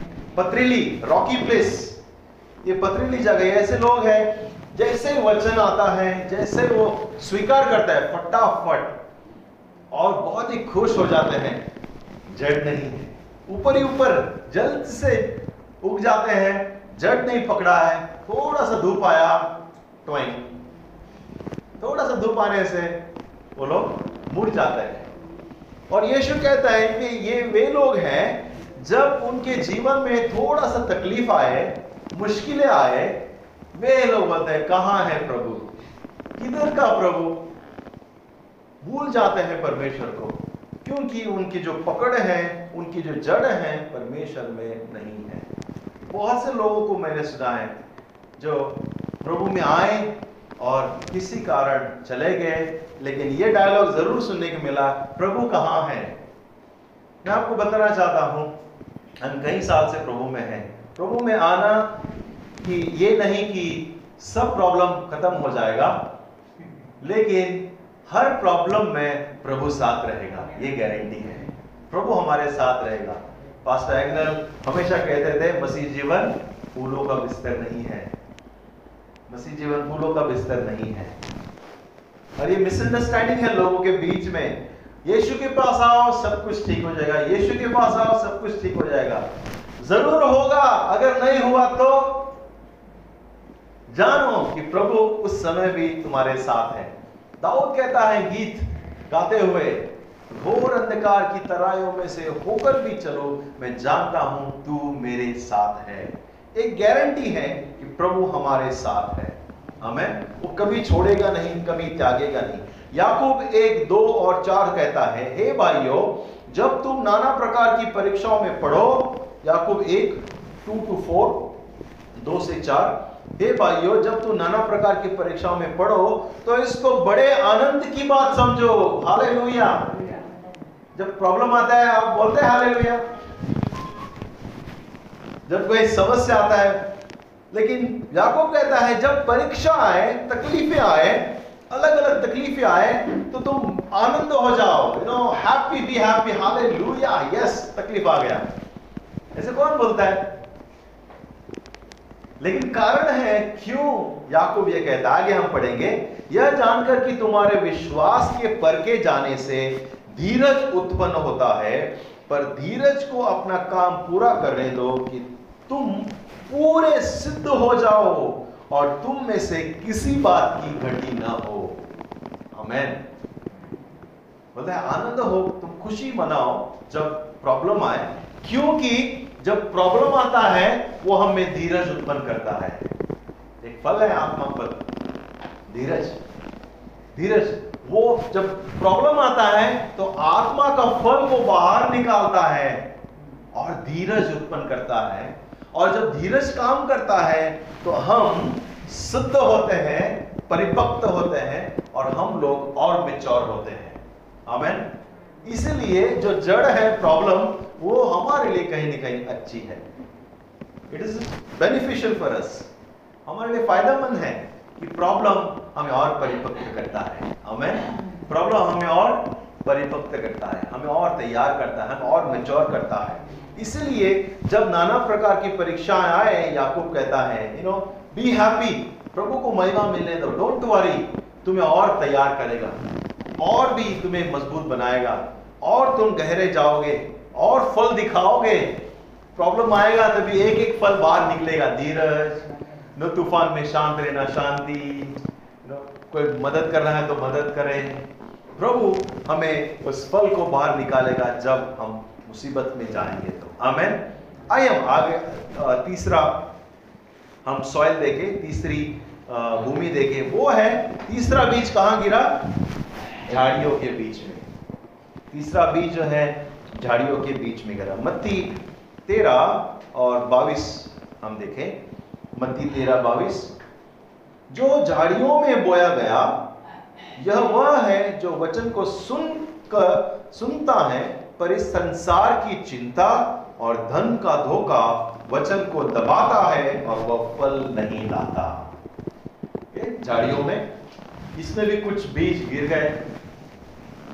और वे भी कोशिश किए बढ़ने के लिए, कुछ फल लाने के लिए, लेकिन कहता है कि संसार की चिंता और धन का धोखा इस वचन को दबा देता है। कई बार हम जो मसीह है, विश्वास करते हैं हमें लगता है कि हम भी ऐसे परिस्थिति में कभी कभी आ जाते हैं और हम फल नहीं ला पाते। बहुत से बार टेंशन है हमें, आगे क्या होगा? न चिंताएँ होती है। बच्चों का क्या होगा? मेरा फ्यूचर का क्या होगा? मुझे कैसा लड़का मिलेगा? मुझे कैसी लड़की मिलेगी? शादी का टेंशन कुछ लोग घर का टेंशन कुछ लोग का हेल्थ का टेंशन बहुत सारे टेंशन है, बहुत सारे चिंताएँ हैं, बहुत सारे समस्याएँ हैं। और कुछ लोग तो धन के पीछे पड़े हैं। मुझे करोड़पति बनना है। मुझे नो बटोरना है बटोरना है। पैसा कमाना पाप नहीं है, लेकिन वचन कहता है, लालच लालची बनना सही नहीं है। कमाओ, मेहनत करो नो कमाने के टाइम पे कमाओ। जहाँ खर्च करना है, खर्च करो। प्रभु साफ़ साफ़ कहता है, जो परमेश्वर का है, परमेश्वर को दो। ओके? और जो राजा का है, राजा को दो। जहाँ जहाँ देना है, हम बैलेंस रखें। और देखो वचन क्या कहता है, मत्ती छ में, उसी मत्ती छः में हम पढ़ेंगे। चिंता के विषय में क्या कहता है? अगर विश्वासी लोग ऐसे झाड़ियों में, आपको लगता है आप ऐसे झाड़ियों में हैं जहाँ चिंताएँ हैं, आप फल नहीं ला रहे हैं, मैं आपको प्रोत्साहन करूँगा इस वचनों के द्वारा। देखो, मत्ती छ छब्बीस और सत्तावीस। और मत्ती छ thirty one and thirty two ये दो वचन मैं पढ़ूँगा। आकाश के पंक्षियों को देखो, वे न तो बोते हैं, न काटते हैं, और न खतते हैं और बटोरते हैं। तो भी तुम्हारा स्वर्गीय पिता उनको ख्याल करता है। क्या तुम उनसे अधिक मूल्य नहीं रखते? तुम में कौन है जो चिंता करके अपने जीवन काल का एक घड़ी भी बढ़ा सकता है? वैसे कहता है कि पक्षियों को देखो, उस पेड़ों को देखो, फूल के पौधों को देखो, किस तरह परमेश्वर उनको किस तरह संभालता है, किस तरह ख्याल करता है, किस तरह वो परमेश्वर उनकी देखभाल करता है, जो थोड़े समय के लिए है। आप ऐसे कुछ फूल देखा है, कुछ जो आज सुबह देखते हैं और शाम तक वो नहीं रहता है। परमेश्वर ऐसे छोटी छोटी चीज़ों को ऊपर भी ध्यान रखता है और फिर मती कहता है कि तुम उससे मूल्यवान नहीं हो। तुम उससे बड़े, बहुत सारे मूल्यवान हो। You are more precious than all this इस सबसे बढ़कर हो तुम लोग। क्या तुम्हारा परमेश्वर ख्याल नहीं रखेगा? क्या आपका फ्यूचर का उसको ख्याल नहीं है?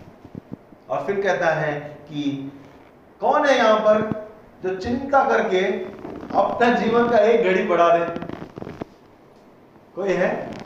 चिंता करके कुछ नहीं होगा। यहाँ आप मुझे पूरा विश्वास है, यहाँ पे बहुत सारे चिंता बड़े बैठे हैं। बहुत चिंता करते हैं। कल क्या होगा? और एक वचन देखते हैं।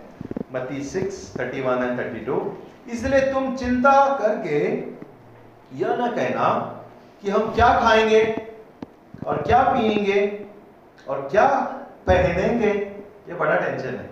क्या पहनेंगे क्योंकि अन्य जाति इन सब वस्तुओं की खोज में रहती है और तुम्हारा स्वर्ग पिता जानता है कि तुम्हें इन सब वस्तु की आवश्यकता है। तुम्हारी जो भी ज़रूरत है, परमेश्वर जानता है। है गए संडे एक यही मैं पहना था फिर से कैसे पहनूं?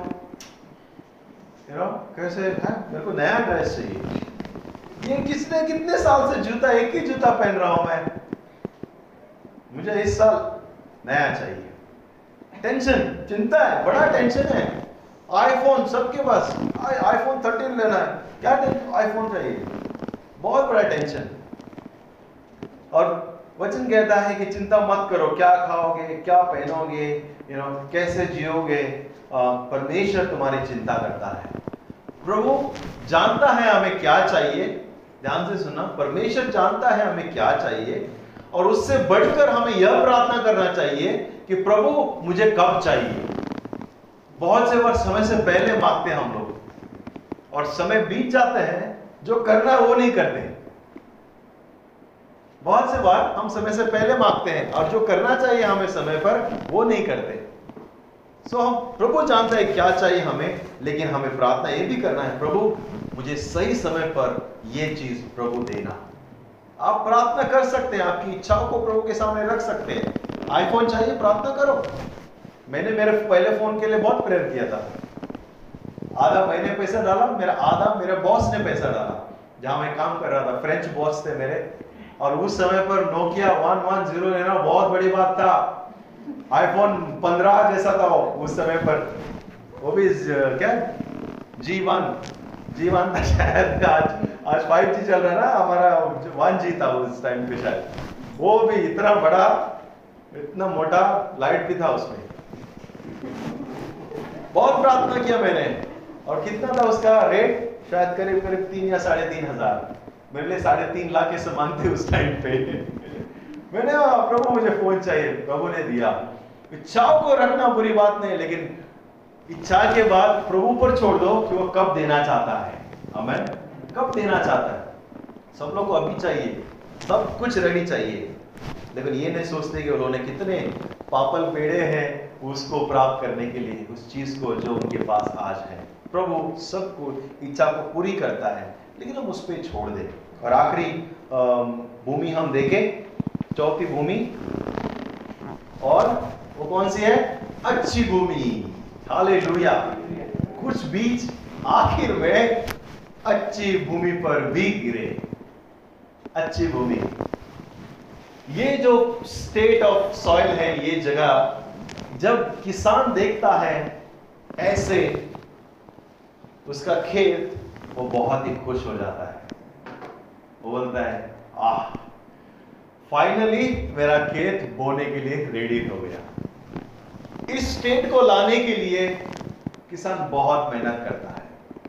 हल चलाता है उसके बाद और कुछ चलाता है मुझे पता नहीं क्या बोलता है उसको। उसके बाद डिका फोड़ता है वो साफ़ करता है कचरा निकालता है सारा डालता है गोबर डालता है और उसके बाद लंगर चलाता है और उसके बाद जो है आ, ये पानी डालने के लिए जगह बनाता है उसके बाद वो रेडी है अभी बोने के लिए। और खुशी का मौका होता है। जब इस स्टेट में किसान अगर कोई किसान है यहाँ पर तो आप समझ पाएँगे वो जॉय वो खुशी, इस स्टेज पे उस किसान की खुशी क्या होता है? आसमान पे रहता है वो, स्वर्ग में रहता है वो, कि मैं अभी बीज बोऊँगा, मेरा ज़मीन तैयार है। किसान दो टाइम पे खुश होता है। एक तो बोते समय और दूसरा काटते समय। हमारे गाँव में तो गाना गाते हैं हम लोग। हमारे जब सब लेडीज़ लोग गाना गाते हुए कटनी ओके कटनी करते हैं। गाते हैं गीत, और वो गीत दूर दूर तक सुना देता है, और पता चलता है सबको आगे कटनी चालू है। Harvest it's joy of harvesting दो जगह पर, परमेश्वर जब हमें देखता है प्रिय लोगों, वो इस स्टेज में देखना चाहता है हमारे दिलों को। क्योंकि जब वो बोना चाहता है तो हमारा ज़मीन तैयार नहीं है। कहीं पथरीला है, कहीं कड़क है, कहीं कांटे हैं और उसे ज़मीन ऐसे जब वो देखता है, वो खुश होता है, वो जानता है जब मैं बोऊँगा, जब ये वचन पड़ेगा तो वो फलवंत होगा। हम फल लाएँगे। हम बहुत सारा फल लाएँगे। मसीह लोगों में आज एक ही कमी है। बहुत सारा टैलेंट है, बहुत सारा वरदान है, लेकिन फल बहुत कम देखने को मिलता है। बहुत कम। आपको मैं एक वार्निंग देना चाहता हूँ। स्वर्ग में हमारा न्याय फल के आधार पर होगा, नहीं कि वरदान के आधार पर।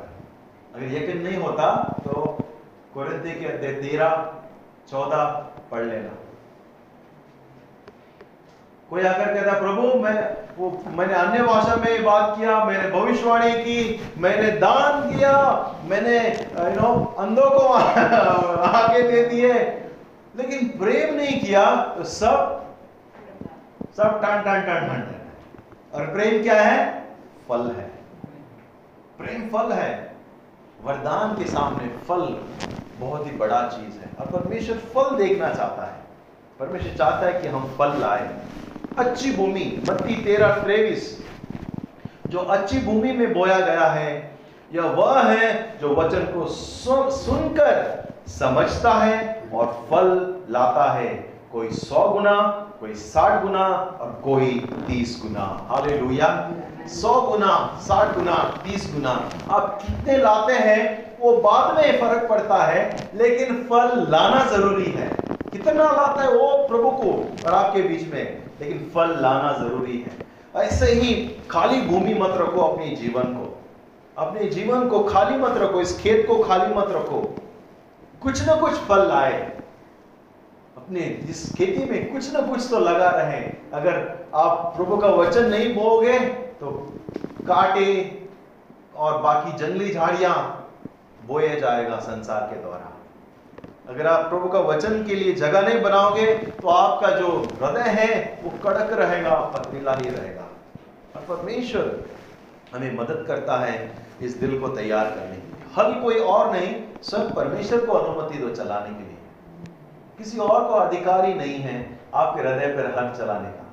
परमेश्वर को, पिता, आ, मेरे हृदय को हल से इसे और सॉफ्ट बना ताकि मैं आपके लिए फल लाऊं। जैसे हम प्रभु भोज में जाएँगे, कुछ क्षण के बाद में, मैं चाहता हूँ कि आप प्रार्थना करें, प्रभु, मेरे दिल को मैं आपको देता हूँ, मेरे दिल को बदल। जो भी इतना समय मैंने फल नहीं लाया, प्रभु मुझे माफ़ कर, मैं फलमंद बन सकूँ। मैं आपको बताना चाहता हूँ, जब फलमंद पेड़ होता है ना, उसके पास बहुत से लोग दौड़ते हैं। वो अट्रैक्ट करते हैं सबको। बंजर पेड़ के पास कोई नहीं जाता। बंजर पेड़ के पास कोई नहीं जाता। प्रभु चाहता है कि हम फल लाए।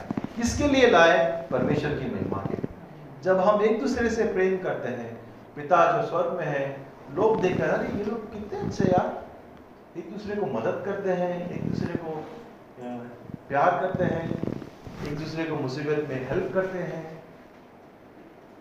रात को भी बुलाओ आ जाते हैं एंड वेरी काइंड जेंटल है, और जब ये लोग सुनते हैं हमारे बारे में, वो हमें बड़ाई नहीं मिलता, वो हमारे परमेश्वर को बड़ाई मिलता है। तो ये फल हमें देखना चाहिए। तो जैसे हम प्रभु बोझ लेंगे, कुछ चीज़ों को मैं आपको, आपके मन में डालता हूँ, जैसे आप प्रार्थना खुद के लिए कीजिए।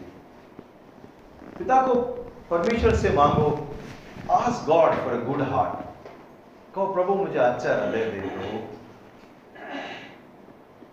भले बाहर से मैं कुछ भी रहूँ, कुछ भी बोलूँ, लेकिन पिता स्वर्गीय परमेश्वर जानता है, अंदर से मेरा दिल कैसा है। तो कहो प्रभु को कि, प्रभु, मुझे अच्छा हृदय दे।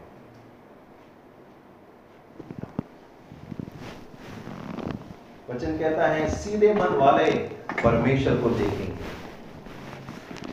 सीधे मन वाले परमेश्वर को देखेंगे। दूसरा, कहो कि प्रभु, मेरे हृदय की रक्षा कर गार्ड योर हार्ट मेरे हृदय की रक्षा कर। प्रभु के वचन को बोया जाए, कोई और इवल थिंग्स सांसारिक थिंग चीज़ों में, आप में कोई बोए नहीं। और तीसरा कहो प्रभु से, प्रभु, मेरे कड़क हृदय पर आप आत्मिक हल चला और उसको और सॉफ्ट बना।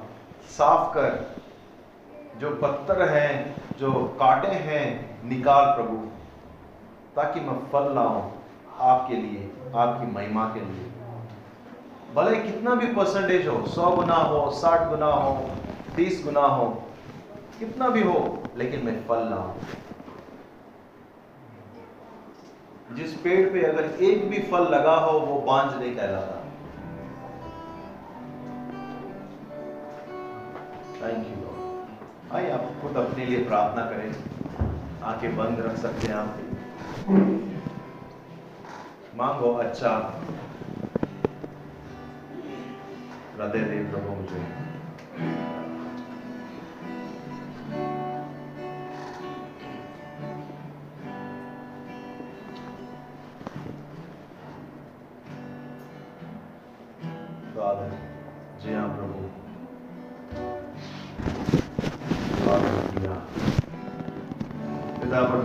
को हम आते हैं आपके चरणों में। और हम कहते हैं, प्रभु, हम हमारे हृदय को लेकर आपके पास आते हैं। जिस तरह जिस तरह एक किसान अपनी मट्टी के लिए मेहनत करता है, तैयारी करता है बोने के लिए, पिता, उस, उसी तरह हमारे खेत की, हमारे हृदय के खेत को हम आपके चरणों में लेकर आते हैं। और हम हैं, परमेश्वर का कोई काटा है, कोई जंगली पेड़ है, कोई पत्थर है, पथरीला जगह है। प्रभु, साफ़ कर। हमारे हृदय को साफ़ कर। प्रभु, अगर ये हृदय पथरीला हो गया है तो प्रभु, हम प्रार्थना करते हैं उसे, पिता, सॉफ्ट बना प्रभु। बोने के लायक बना प्रभु। हमारे हृदय को बदल परमेश्वर। प्रभु, कड़क इस हृदय को हम देते हैं और हम मांगते हैं, हमें नम्र हृदय दे। इस हृदय की रक्षा कर प्रभु। बहुत सारे पिता सांसारिक चीज़ और चिंताएँ भरी हैं, हम आपको देते हैं। और कहते हैं, प्रभु, आप हमारा परमेश्वर है, आप हमारा किसान हैं, और हम आपकी खेती हैं। और हम हैं, प्रभु, हम प्रतिदिन आपके नाम को लिए महिमा लाए, हम आपके लिए फल लाए। हम आपके लिए पिता, बहुत सारा फल जो अनंत काल तक रहेगा, वैसे फल लाए। इस खेत पे बहुत सारे लोग चले प्रभु। बहुत सारे लोगों ने प्रभु उसका इस्तेमाल किया और हो सकता है आज वो कड़क हो गया होगा। लेकिन लेकर आप आत्मिक हल को और तोड़ दे उस कड़क हृदय को और हम तैयार कर। जब आपके वचन को आप बोएँगे, हम अद्भुत फलवन जीवन देख सके। हमारी आदतें, हमारे पिता, व्यवहार, हमारे विचार हम आपके चरणों में रखते हैं, प्रभु। हमें आप जैसा बना। हमें आप जैसा बना, प्रभु। हमारे आदतों को बदल परमेश्वर। हमारे विचारों को नया कर, प्रभु। हमारे आँखों को, प्रभु, आप छू ले।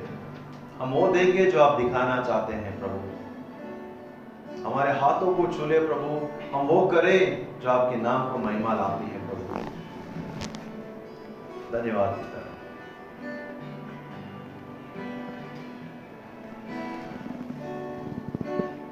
मैं नहीं जानता प्रिय लोगों की आपका हृदय कौन से तरीके का मट्टी है, इन चारों में से, लेकिन आप जानते हैं तो आप कहो प्रभु से कि प्रभु, ये मेरे जीवन से निकाल जब आप स्वयं ऐलान करेंगे और स्वयं प्रार्थना करेंगे परमेश्वर कार्य करेगा।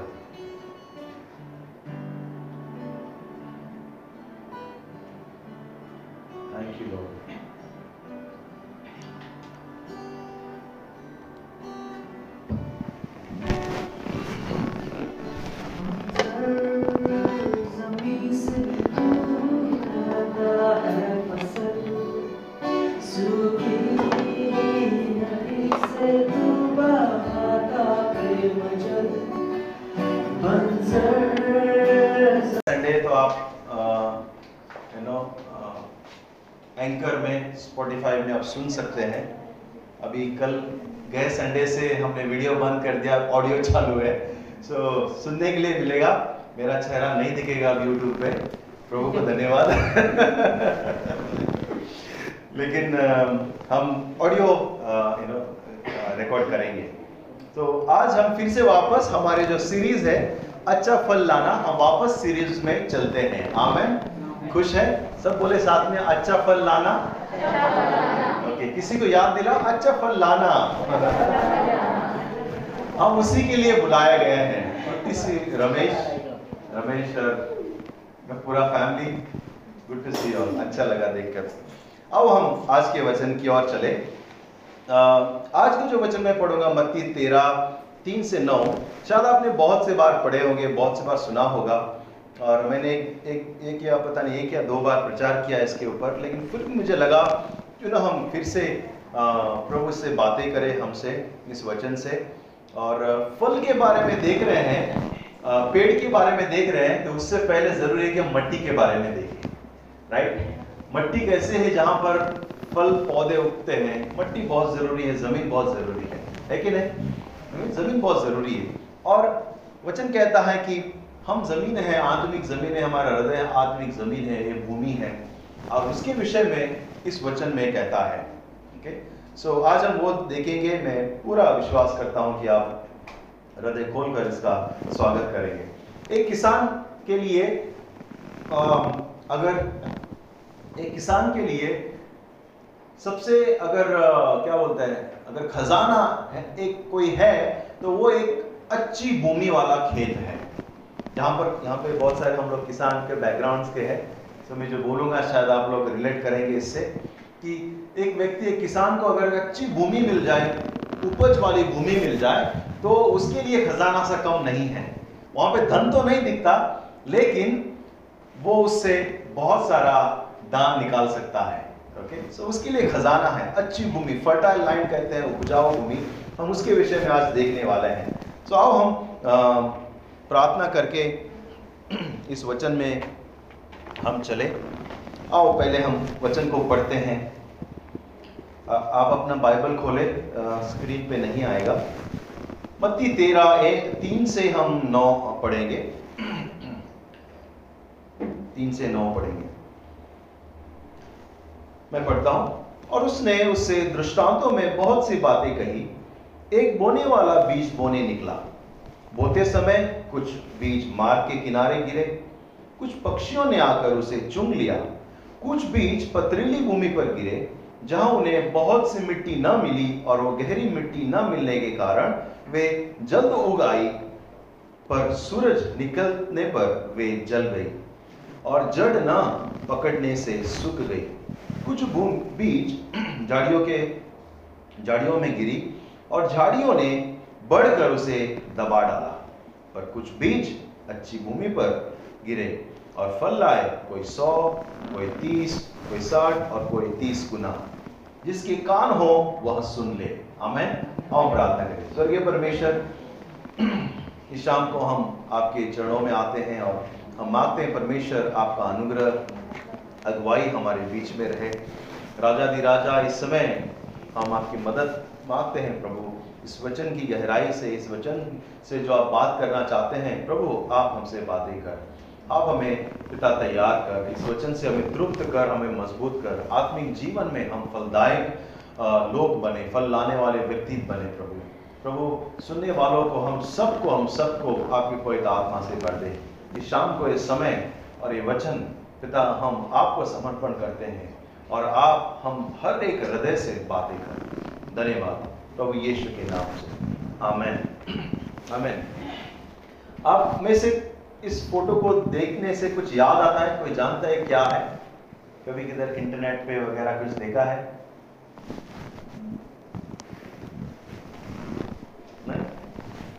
एकदम हाई फाई लग रहा है, एकदम कांच वगैरह सब, बर्फीला। आपको बताता हूँ क्या है। ये बैंक है। ये बैंक है, पैसे का या ब्लड बैंक, ऐसा कुछ नहीं है। ये बीज का बैंक है। नॉर्वे और ग्रीनलैंड रशिया के ऊपर एक बर्फीली पहाड़ी है। वहाँ पर बड़े सुरंग में बड़े पहाड़ को खोद कर इस बैंक को बनाया है। और संसार भर के अलग अलग अनाज के जो बीज हैं, इकट्ठे किए हैं और इसमें वे लोग ने डाला है। ये देखो, पूरा मैप भी लेकर आऊँ मैं आपके लिए। ठीक है? आप कोई जाने वाला तो बताओ। नॉर्वे में है। ये अंदर तक यहाँ ये दरवाज़ा है जहाँ फ़ोटो देख रहे थे और पीछे तक और पीछे जो है बड़े बड़े जो है चेंबर्स हैं और बीच वाले चेंबर्स में अभी ओपन ओपन किया लोग इस चेंबर में नौ लाख तीस हज़ार से भी ज़्यादा तरीके के बीज है। नौ लाख तीस हज़ार से ज़्यादा तरीके के अनाज के अलग अलग तरीके संसार भर में जितने बीज हैं, वो बीज है। और उन्होंने संभाल के रखा। इंडिया से भी बहुत सारे अलग अलग तरीके के बीज है वहाँ पर। हर साल वो लोग कलेक्ट करते हैं। पिछले तेरह हज़ार साल का किसान का रिकॉर्ड है वहाँ पे। किसानी कैसे करते हैं यू नो हिस्ट्री है वहाँ पर। क्यों वो लोग ने रखा? वो लोग सोचते हैं नोआ का जैसा दिन फिर से ना आ जाए। नोआ के दिन सब पूरा पहाड़ आ गया था तो नोआ को ड्यूटी मिला था कि तुम भी बाबा दो दो को उठाओ, क्योंकि बाद में वो दो भी नहीं मिलेंगे, सब मरने वाला है। तो ये जो दो दो उठाएँगे, ये बाद में उससे बाद बाद में और भी फैलेगा जातियाँ और जानवर फैलेंगे। उसी तरह से वो लोग सोचते, कहीं कुछ आपातकालीन समय में सब कुछ नष्ट न हो जाए, इस संसार से, पृथ्वी से बीज खत्म ना हो जाए इसलिए लोग संभाल के रखा है। कितना ख्याल रख रहे हैं लोग बीज का, आगे का सोच रहे हैं। और मैं सोचता हूँ, आज हम देखेंगे, बीज जो है बहुत ही बहुत ही इंपॉर्टेंट है। हम जब एक किसान जब बोने जाता है तो वो बेहतरीन से बेहतरीन बीज उठाता है। अच्छा बीज उठाता है, संभाल कर रखता है, अच्छे ब्रीड का, अच्छे क्वालिटी का, और सही तापमान में रखता है। जिस तरह उसको लोग ने बर्फ़ के पहाड़ी में रखा है, क्योंकि वो एक बीज उसे कहीं गुना फल लेकर आएगा। एक बीज अगर खराब हुआ तो पूरा मेहनत बेकार हो जाएगा। खेती जितना भी तैयार किया है, अगर बीज खराब डाल दिया, पूरा मेहनत खराब हो जाएगा। बीज बेहतरीन होना चाहिए। और आत्मिक जीवन में हम देखते हैं, यहाँ पर आज हम दृष्टांत हमने पढ़ा अभी अभी। कहता है कि एक जो फार्मर है, एक किसान जो है, वो बीज लेकर यू नो बोने जाता है, बोने निकल पड़ा है। और यीशु मसीह ऐसे लोगों से बात कर रहा है जो खेती बाड़ी जानते हैं। और मेरे ख्याल से हम हम सब लोग खेती बाड़ी जानते हैं। आमेन। हम कोई यू नो न्यूयॉर्क सिटी में नहीं रह रहे ग्लास के घर में। जहाँ पर हम व्हाट यू टॉकिंग अबाउट ऐसे नहीं बोल रहे। यस हम, पता है हम क्या बोल रहे हैं? हम खेती बाड़ी के लोग हैं और हम इससे बहुत ही वाकिफ है। एक किसान किस तरह से मेहनत करता है और उसके लिए एक खुशी की बात है कि वो अभी बोने जा रहा है। और यहाँ पर यीशु मसीह इस कहानी में बोने वाला प्रभु यीशु है। जो बीज है, वो परमेश्वर का क्या है? वचन है और भूमि, कोई बताएगा भूमि क्या है? हम लोग हैं, हमारा दिल है। ठीक है? बोने वाला यीशु मसीह वचन है। उसका बीज जो उसका वचन है और जो भूमि है, वो परमेश्वर का हमारा हृदय है, हमारा जीवन है। तो हम चार तरीके के आज हम भूमि देखेंगे। और मैं पूरी अपेक्षा करता हूँ कि परमेश्वर इन चीज़ों से आपसे बातें करें। बहुत से बार हम फल के बारे में देख रहे हैं इस सीरीज़ में। अगर हम भूमि को अगर ठीक से नहीं तैयार करेंगे, कोई फल नहीं लाएगा, कोई फल नहीं आएगा। कई सालों से हम डाल रहे हैं, डाल रहे हैं, कोई उग नहीं रहा है। क्यों? और ये चार जो भूमि हम आगे देखेंगे, उसमें पता चलता है कि हम कौन से तरीके के, हमारा हृदय कौन सा तरीके का भूमि है और क्यों नहीं फल ला रहा, ला रहे हैं हमारा हमारा जीवन से। और हमें क्या करने की ज़रूरत है? मैं सिर्फ़ प्रभु का वचन लेकर आऊँगा, परमेश्वर आपसे बातें करेंगे। हमें आओ हम सबसे पहले, पहला हम देखें, पहला, पहली भूमि हम देखें। सबसे पहले, उस भूमि का अर्थ यीशु मसीह बाद में बताता है। मती तेरह और उन्नीस में। मती तेरह और उन्नीस में, मार्ग के किनारे का ये भूमि है। जो कोई राज्य का वचन सुनकर मती तेरह नौ उन्नीस पढ़ रहा हूँ मैं, जो कोई राज्य का वचन सुनकर नहीं समझता, उसके मन में मन में जो कुछ बोया गया था, उसे वह दुष्ट आकर छीन ले जाता है। वह, यह वही है जो मार्ग के किनारे बोया गया था। एक किसान जो बोते जा रहा है और देखता है कि कुछ बीज जो है, उस खेत के बाजू में, जहाँ पे लोग चले हैं, रास्ता है और कड़क हो गया है वहाँ पे कुछ बीजे गिरता है और आपको पता है वहाँ कुछ नहीं होगा। क्योंकि वहाँ पे जो ज़मीन है, वो सख्त है, कड़क है और वहाँ वो जो बीज जो है, वो अंदर जा नहीं सकता। तो वो ऊपर ही है, ऊपर ही पड़ा हुआ है, दिख रहा है, उसे अंदर नहीं डाला गया और वो विजिबल है। और फिर क्या होता है? कौवे, पंछी आते हैं और उसे चोच मारकर उठा लेते हैं। और वो बीज अपने मंजिल तक नहीं पहुँचता। और यीशु कहता है, वो वही कौवा है, शैतान है, जो हमारे बीज को हमारे हृदय के ऊपर से उठा लेता है। कब? जब हमारे हृदय कड़क है, जब हमारा हृदय सख्त है और हम स्वीकार नहीं करते बोए हुए बीज को हमारे जीवन में, हमारे हृदय में, हमारे जीवन में, वो फिर ऊपर ही ऊपर होता है। बहुत से बार आप सवाल पूछेंगे, कहीं मसीहों को देखेंगे, इतने सारे साल से मसीह में है, हम फल क्यों नहीं देख रहे हैं? हर संडे वचन सुनेंगे यूट्यूब में वचन सुनेंगे स्पॉटिफाई में वचन सुनेंगे, यहाँ सुनेंगे, वहाँ सुनेंगे बाइबल पढ़ेंगे, लेकिन हम कई बार फल नहीं देख, देखते उनके जीवन में। एक कारण हो सकता है, हृदय पथरीला कड़क हो गया है। और ये कड़क होने का कारण है, लोग, बहुत लोग चले हैं यहाँ पर। बहुत लोग चले हैं, इसलिए कड़क हो गया है। जकरिया सात दो बारह में कहता है, जकरिया सात सेवन एंड ट्वेल्व वरन उन्होंने अपने हृदय को इसी, इसीलिए पत्थर सा बना लिया कि वे उस व्यवस्था और उन वचनों को न मान सके जिन्हें सेनाओं के यहोवा ने अपने आत्मा के द्वारा पूर्व काल के भविष्य दत्ताओं से कहला भेजा था।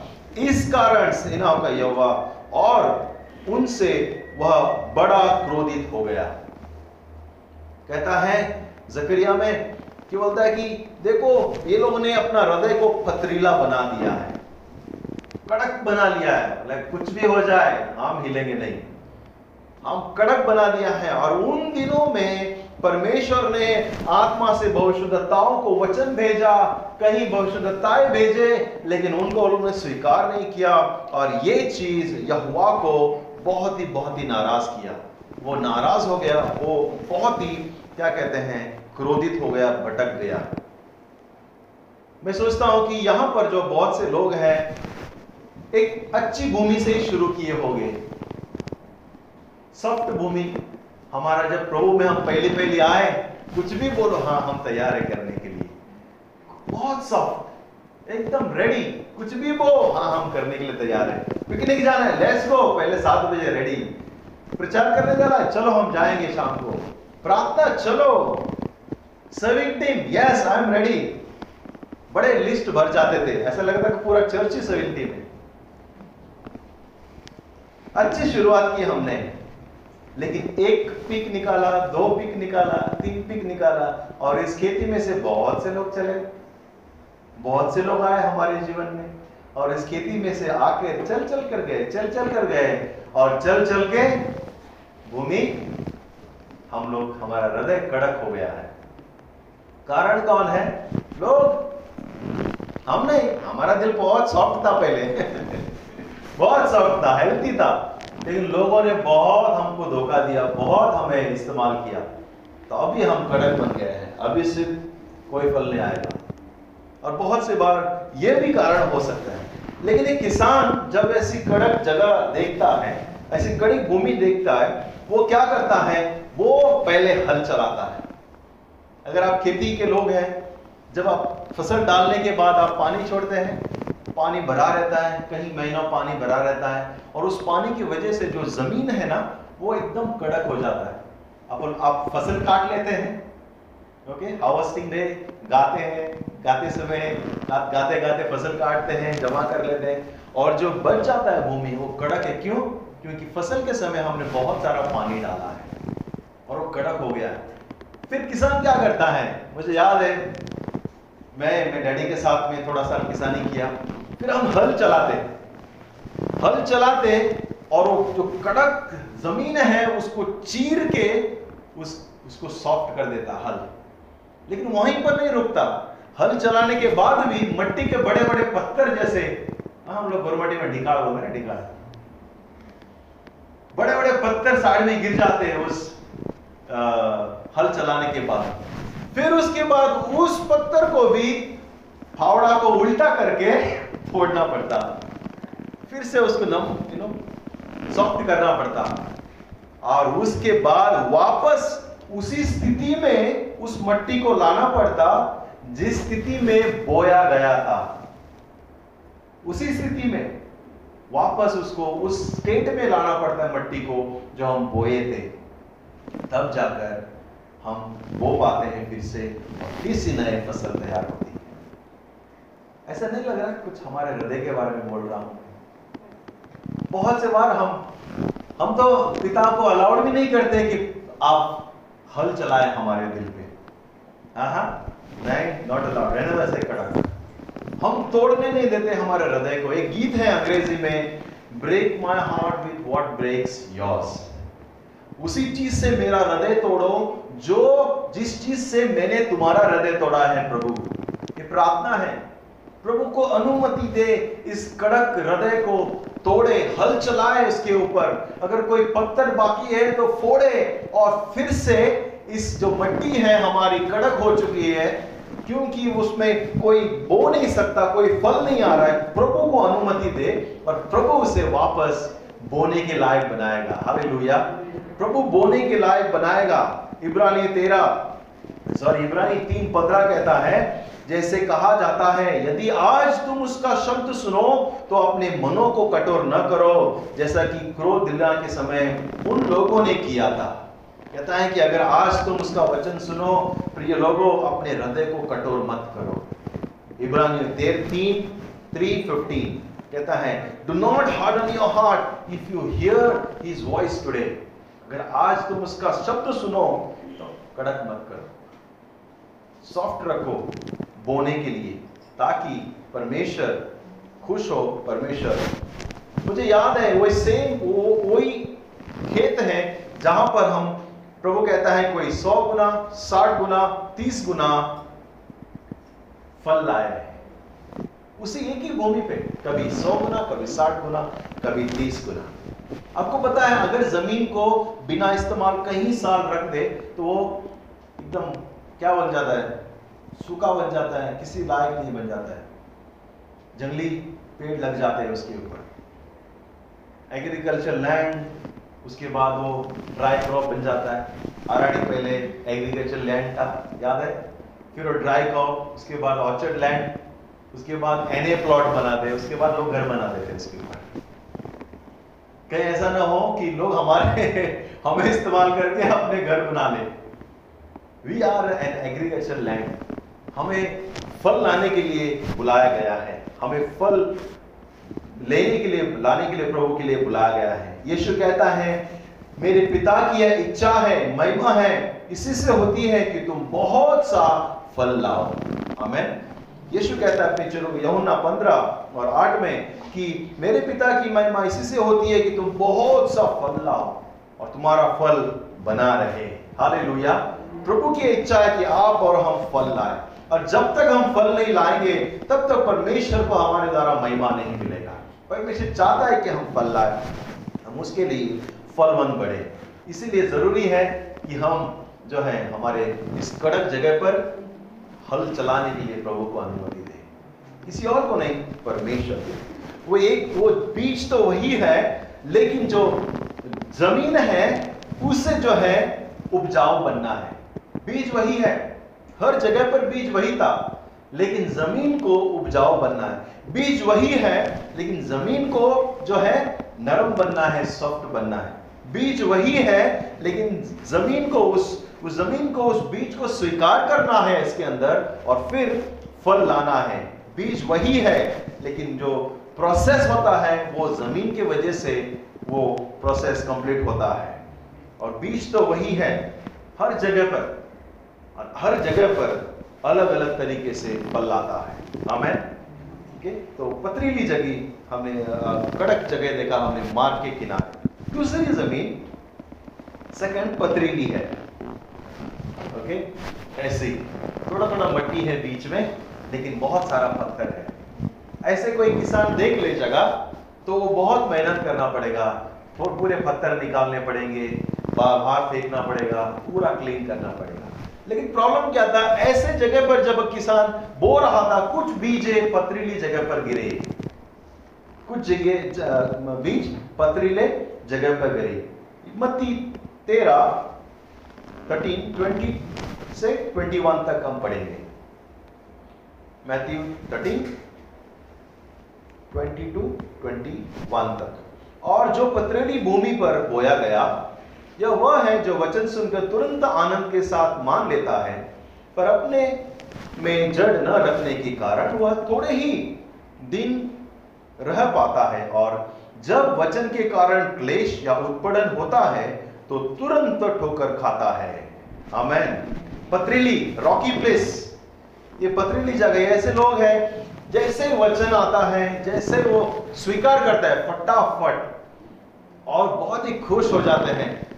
जड़ नहीं है। ऊपर ही ऊपर जल्द से उग जाते हैं। जड़ नहीं पकड़ा है। थोड़ा सा धूप आया थोड़ा सा धूप आने से वो लोग मुड़ जाते हैं।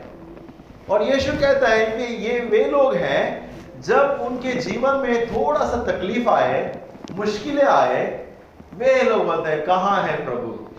किधर का प्रभु? भूल जाते हैं परमेश्वर को, क्योंकि उनकी जो पकड़ है, उनकी जो जड़ है, परमेश्वर में नहीं है।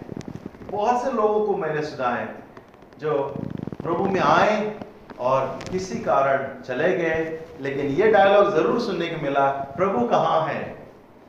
मैं आपको बताना चाहता हूँ, हम कई साल से प्रभु में हैं। प्रभु में आना कि ये नहीं कि सब प्रॉब्लम खत्म हो जाएगा, लेकिन हर प्रॉब्लम में प्रभु साथ रहेगा, ये गारंटी है। प्रभु हमारे साथ रहेगा। पास्टर एग्नल हमेशा कहते थे, मसीह जीवन फूलों का बिस्तर नहीं है। मसीह जीवन फूलों का बिस्तर नहीं है। और ये मिसअंडरस्टैंडिंग है लोगों के बीच में। यीशु के पास आओ, सब कुछ ठीक हो जाएगा। यीशु के पास आओ, सब कुछ ठीक हो जाएगा। ज़रूर होगा, अगर नहीं हुआ तो। जानो कि प्रभु उस समय भी तुम्हारे साथ है। दाऊद कहता है, गीत गाते हुए, घोर अंधकार की तराइयों में से होकर भी चलो, मैं जानता हूँ तू मेरे साथ है। एक गारंटी है कि प्रभु हमारे साथ है। हमें वो कभी छोड़ेगा नहीं, कभी त्यागेगा नहीं। याकूब एक, दो और चार कहता है, हे भाइयों, जब तुम नाना प्रकार की परीक्षाओं में पढ़ो, याकूब एक टू टू फोर दो से चार, हे भाइयों, जब तुम नाना प्रकार की परीक्षाओं में पढ़ो तो इसको बड़े आनंद की बात समझो। हालेलुया। जब प्रॉब्लम आता है, आप बोलते हैं, हालेलुया। जब कोई समस्या आता है, लेकिन याकूब कहता है, जब परीक्षा आए, तकलीफें आए अलग अलग तकलीफें आए तो तुम आनंद हो जाओ you know happy be happy hallelujah yes तकलीफ़ आ गया। ऐसे कौन बोलता है? लेकिन कारण है, क्यों याकूब ये कहता है? आगे हम पढ़ेंगे। यह जानकर कि तुम्हारे विश्वास के परके जाने से धीरज उत्पन्न होता है पर धीरज को अपना काम पूरा करने दो कि तुम पूरे सिद्ध हो जाओ और तुम में से किसी बात की घटी ना हो। हमें बोलते आनंद हो, तुम खुशी मनाओ जब प्रॉब्लम आए। क्योंकि जब प्रॉब्लम आता है, वो हमें धीरज उत्पन्न करता है। एक फल है, आत्मा फल। धीरज। धीरज। वो जब प्रॉब्लम आता है तो आत्मा का फल को बाहर निकालता है और धीरज उत्पन्न करता है। और जब धीरज काम करता है तो हम सिद्ध होते हैं, परिपक्व होते हैं और हम लोग और मिचौर होते हैं। आमेन इसलिए जो जड़ है प्रॉब्लम वो हमारे लिए कहीं ना कहीं अच्छी है। It is beneficial for us हमारे लिए फ़ायदेमंद है। कि प्रॉब्लम हमें और परिपक्व करता है। हमें प्रॉब्लम हमें और परिपक्व करता है, हमें और तैयार करता है, हमें और मेच्योर करता है। इसलिए जब नाना प्रकार की परीक्षाएँ आए, याकूब कहता है यू नो बी हैप्पी प्रभु को महिमा मिलने दो। डोंट वरी तुम्हें और तैयार करेगा। और भी तुम्हें मज़बूत बनाएगा। और तुम गहरे जाओगे। और फल दिखाओगे। प्रॉब्लम आएगा तभी एक एक फल बाहर निकलेगा। धीरज न तूफ़ान में शांत रहना, शांति, नो, कोई मदद करना है तो मदद करें। प्रभु हमें उस फल को बाहर निकालेगा जब हम मुसीबत में जाएँगे तो। आमेन। आइए हम आगे तीसरा हम सॉइल देखे, तीसरी भूमि देखे। वो है, तीसरा बीज कहाँ गिरा? झाड़ियों के बीच में। तीसरा बीज जो है, झाड़ियों के बीच में गिरा। मत्ती तेरह और बाईस हम देखें। मत्ती तेरह बाईस जो झाड़ियों में बोया गया, यह वह है जो वचन को सुन कर सुनता है, पर इस संसार की चिंता और धन का धोखा वचन को दबाता है और वह फल नहीं लाता। झाड़ियों में, इसमें भी कुछ बीज गिर गए और वे भी कोशिश किए बढ़ने के लिए, कुछ फल लाने के लिए, लेकिन कहता है कि संसार की चिंता और धन का धोखा इस वचन को दबा देता है।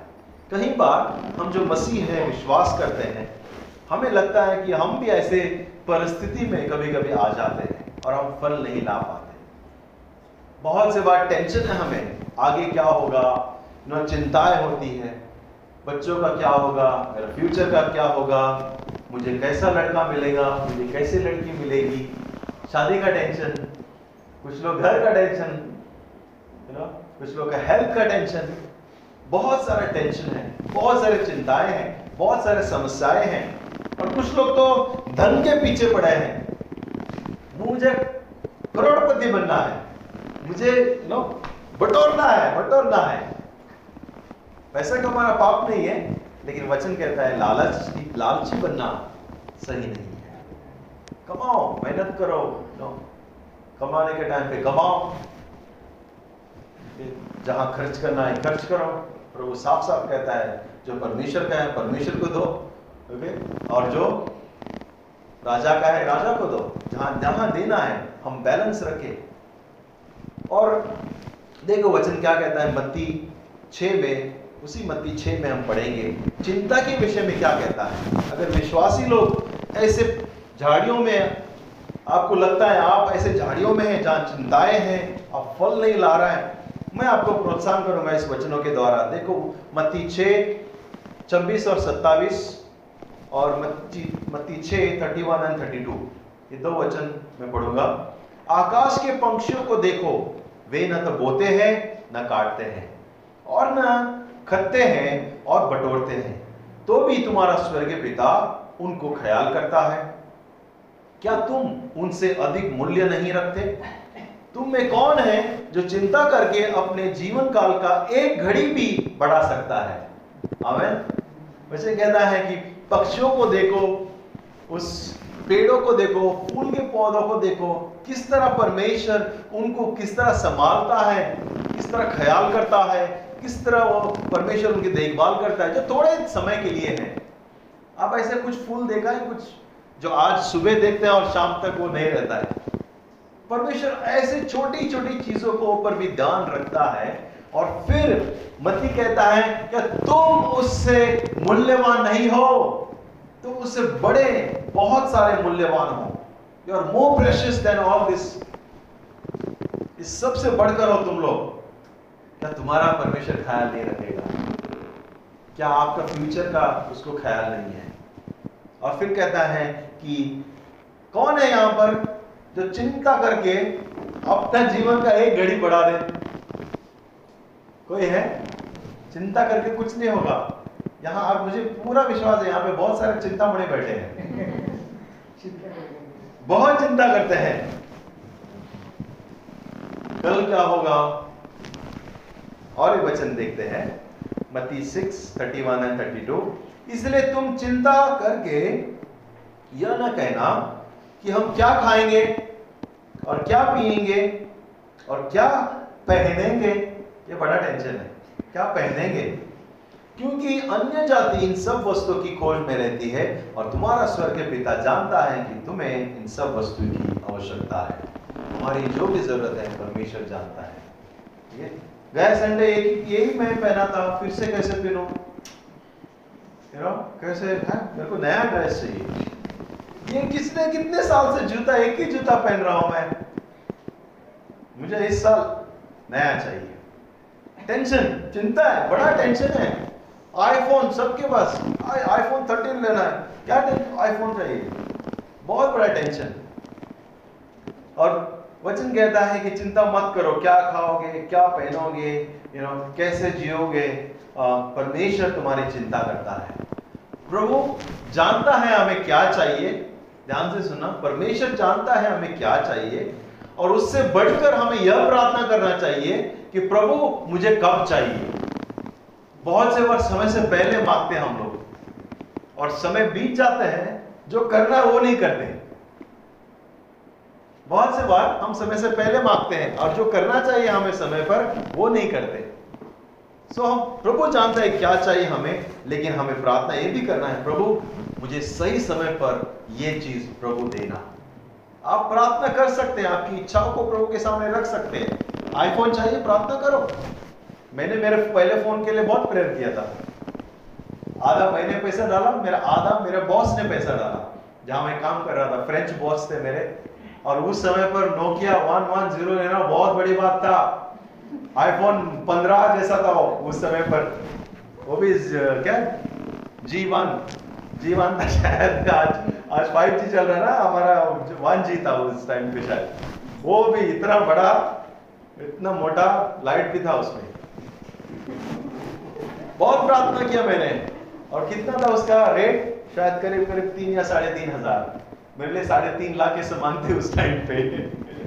मैंने प्रभु, मुझे फ़ोन चाहिए। प्रभु ने दिया।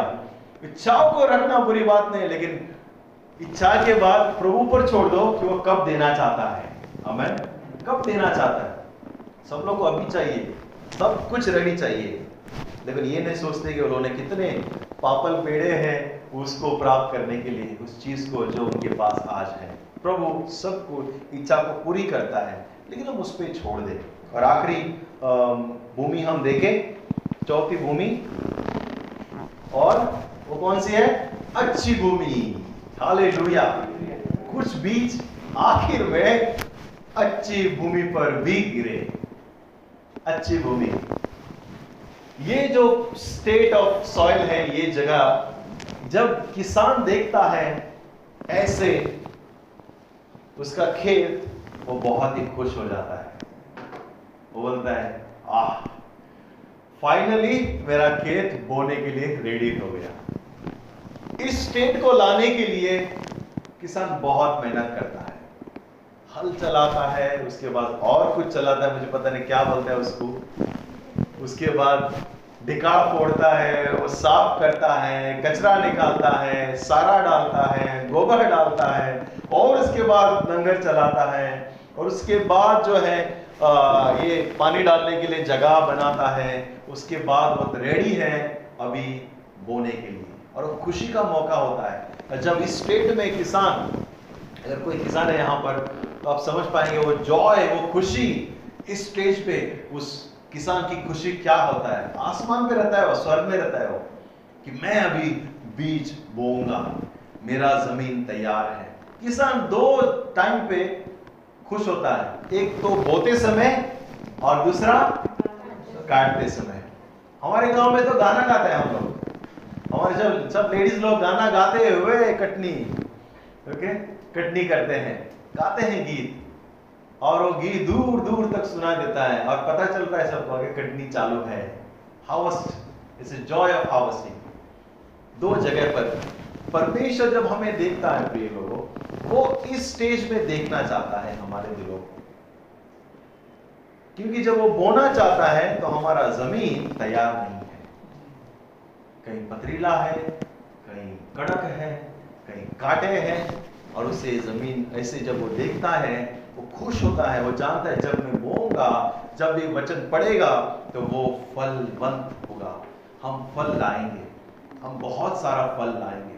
मसीह लोगों में आज एक ही कमी है, बहुत सारा टैलेंट है, बहुत सारा वरदान है, लेकिन फल बहुत कम देखने को मिलता है। बहुत कम। आपको मैं एक वार्निंग देना चाहता हूँ। स्वर्ग में हमारा न्याय फल के आधार पर होगा, नहीं कि वरदान के आधार पर। अगर यकीन नहीं होता तो कुरिंती के तेरह, चौदह पढ़ लेना। कोई आकर कहता, प्रभु, मैं, वो, मैंने अन्य भाषा में बात किया, मैंने भविष्यवाणी की, मैंने दान किया, मैंने यू नो अंधों को आगे दे दिए लेकिन प्रेम नहीं किया तो सब सब टन टन टन टन टन। और प्रेम क्या है? फल है। प्रेम फल है। वरदान के सामने फल बहुत ही बड़ा चीज़ है। और परमेश्वर फल देखना चाहता है। परमेश्वर चाहता है कि हम फल लाए। अच्छी भूमि, बत्ती तेरह त्रेविस, जो अच्छी भूमि में बोया गया है यह वह है जो वचन को सुन, सुनकर समझता है और फल लाता है। कोई सौ गुना, कोई साठ गुना और कोई तीस गुना। हाले सौ गुना, साठ गुना, तीस गुना। आप कितने लाते हैं, वो बाद में फ़र्क पड़ता है, लेकिन फल लाना ज़रूरी है। कितना लाता है वो प्रभु को और आपके बीच में, लेकिन फल लाना ज़रूरी है। ऐसे ही खाली भूमि मत रखो अपने जीवन को। अपने जीवन को खाली मत रखो, इस खेत को खाली मत रखो। कुछ ना कुछ फल लाए। अपने इस खेती में कुछ ना कुछ तो लगा रहे। अगर आप प्रभु का वचन नहीं बोगे तो काटे और बाकी जंगली झाड़ियाँ बोए जाएगा संसार के द्वारा। अगर आप प्रभु का वचन के लिए जगह नहीं बनाओगे तो आपका जो हृदय है, वो कड़क रहेगा पथरीला ही रहेगा। और परमेश्वर हमें मदद करता है। इस दिल को तैयार करने के लिए। हल कोई और नहीं सब परमेश्वर को अनुमति दो चलाने के लिए। किसी और को अधिकार ही नहीं है आपके हृदय पर हल चलाने का। परमेश्वर को, पिता, आ, मेरे हृदय को हल से इसे और सॉफ्ट बना, ताकि मैं आपके लिए फल लाऊं। जैसे हम प्रभु भोज में जाएँगे, कुछ क्षण के बाद में, मैं चाहता हूँ कि आप प्रार्थना करें, प्रभु, मेरे दिल को मैं आपको देता हूँ, मेरे दिल को बदल जो भी इतना समय मैंने फल नहीं लाया, प्रभु मुझे माफ़ कर, मैं फलवन बन सकूँ। मैं आपको बताना चाहता हूँ, जब फलवन पेड़ होता है ना, उसके पास बहुत से लोग दौड़ते हैं, वो अट्रैक्ट करता है सबको। बंजर पेड़ के पास कोई नहीं जाता। बंजर पेड़ के पास कोई नहीं जाता। प्रभु चाहता है कि हम फल लाए। किसके लिए लाए? परमेश्वर की महिमा के जब हम एक दूसरे से प्रेम करते हैं, पिता जो स्वर्ग में है, लोग देखते हैं, अरे, ये लोग कितने अच्छे यार।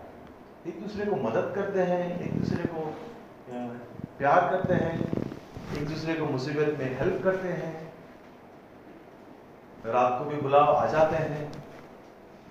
वेरी काइंड जेंटल है। और जब ये लोग सुनते हैं हमारे बारे में, वो हमें बढ़ाई नहीं मिलता, वो हमारे परमेश्वर को बढ़ाई मिलता है। तो ये फल हमें देखना चाहिए।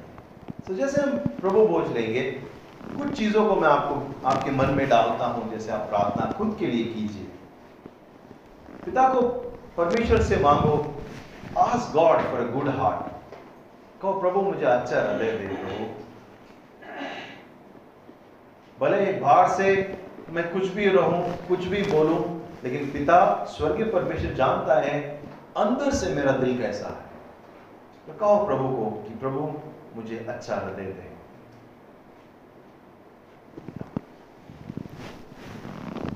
वचन कहता है, सीधे मन वाले परमेश्वर को देखेंगे। सीधे मन वाले परमेश्वर को देखेंगे। दूसरा, कहो कि प्रभु, मेरे हृदय की रक्षा कर गार्ड योर हार्ट मेरे हृदय की रक्षा कर। प्रभु के वचन को बोया जाए, कोई और इवल थिंग्स सांसारिक थिंग चीज़ों को आप में कोई बोए नहीं। और तीसरा, कहो प्रभु से, प्रभु, मेरे कड़क हृदय पर आप आत्मिक हल चला और उसको और सॉफ्ट बना, साफ़ कर। जो पत्थर हैं, जो कांटे हैं, निकाल प्रभु, ताकि मैं फल लाऊं आपके लिए, आपकी महिमा के लिए। भले कितना भी परसेंटेज हो, सौ गुना हो, साठ गुना हो, तीस गुना हो कितना भी हो, लेकिन मैं फल लाऊं जिस पेड़ पे अगर एक भी फल लगा हो, वो बांझ नहीं कहलाता। थैंक यू आइए आप खुद अपने लिए प्रार्थना करें। आँखें बंद रख सकते हैं आप। मांगो अच्छा हृदय दे प्रभु मुझे।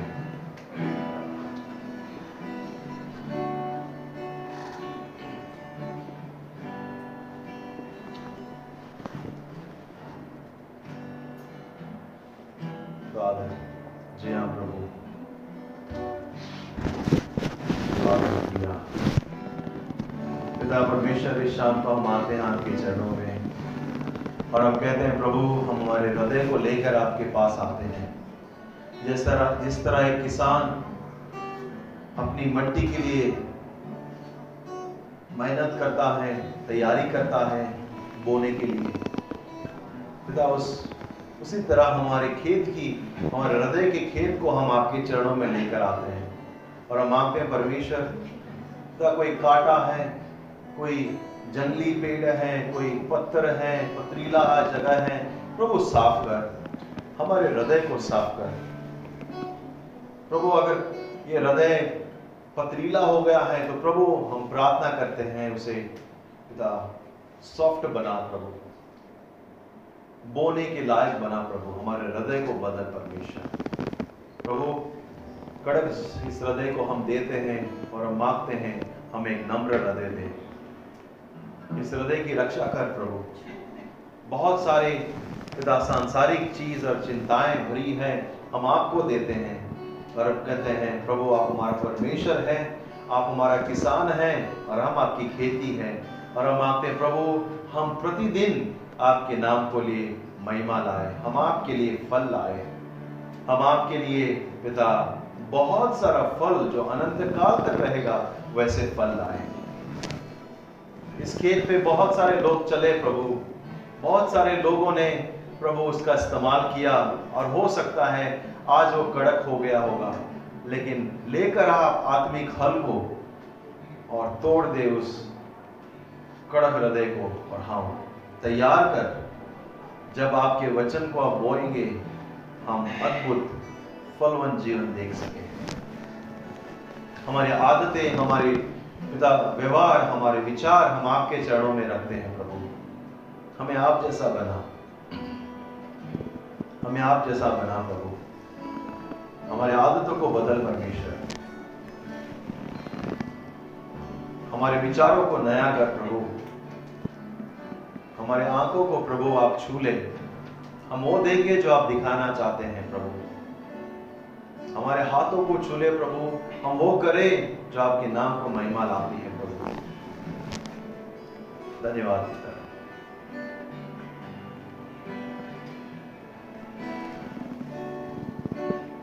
मैं नहीं जानता प्रिय लोगों की आपका हृदय कौन से तरीके का मट्टी है इन चारों में से, लेकिन आप जानते हैं अगर आप कहो प्रभु से कि प्रभु, ये मेरे जीवन से निकाल जब आप स्वयं ऐलान करेंगे और स्वयं प्रार्थना करेंगे, परमेश्वर कार्य करेगा।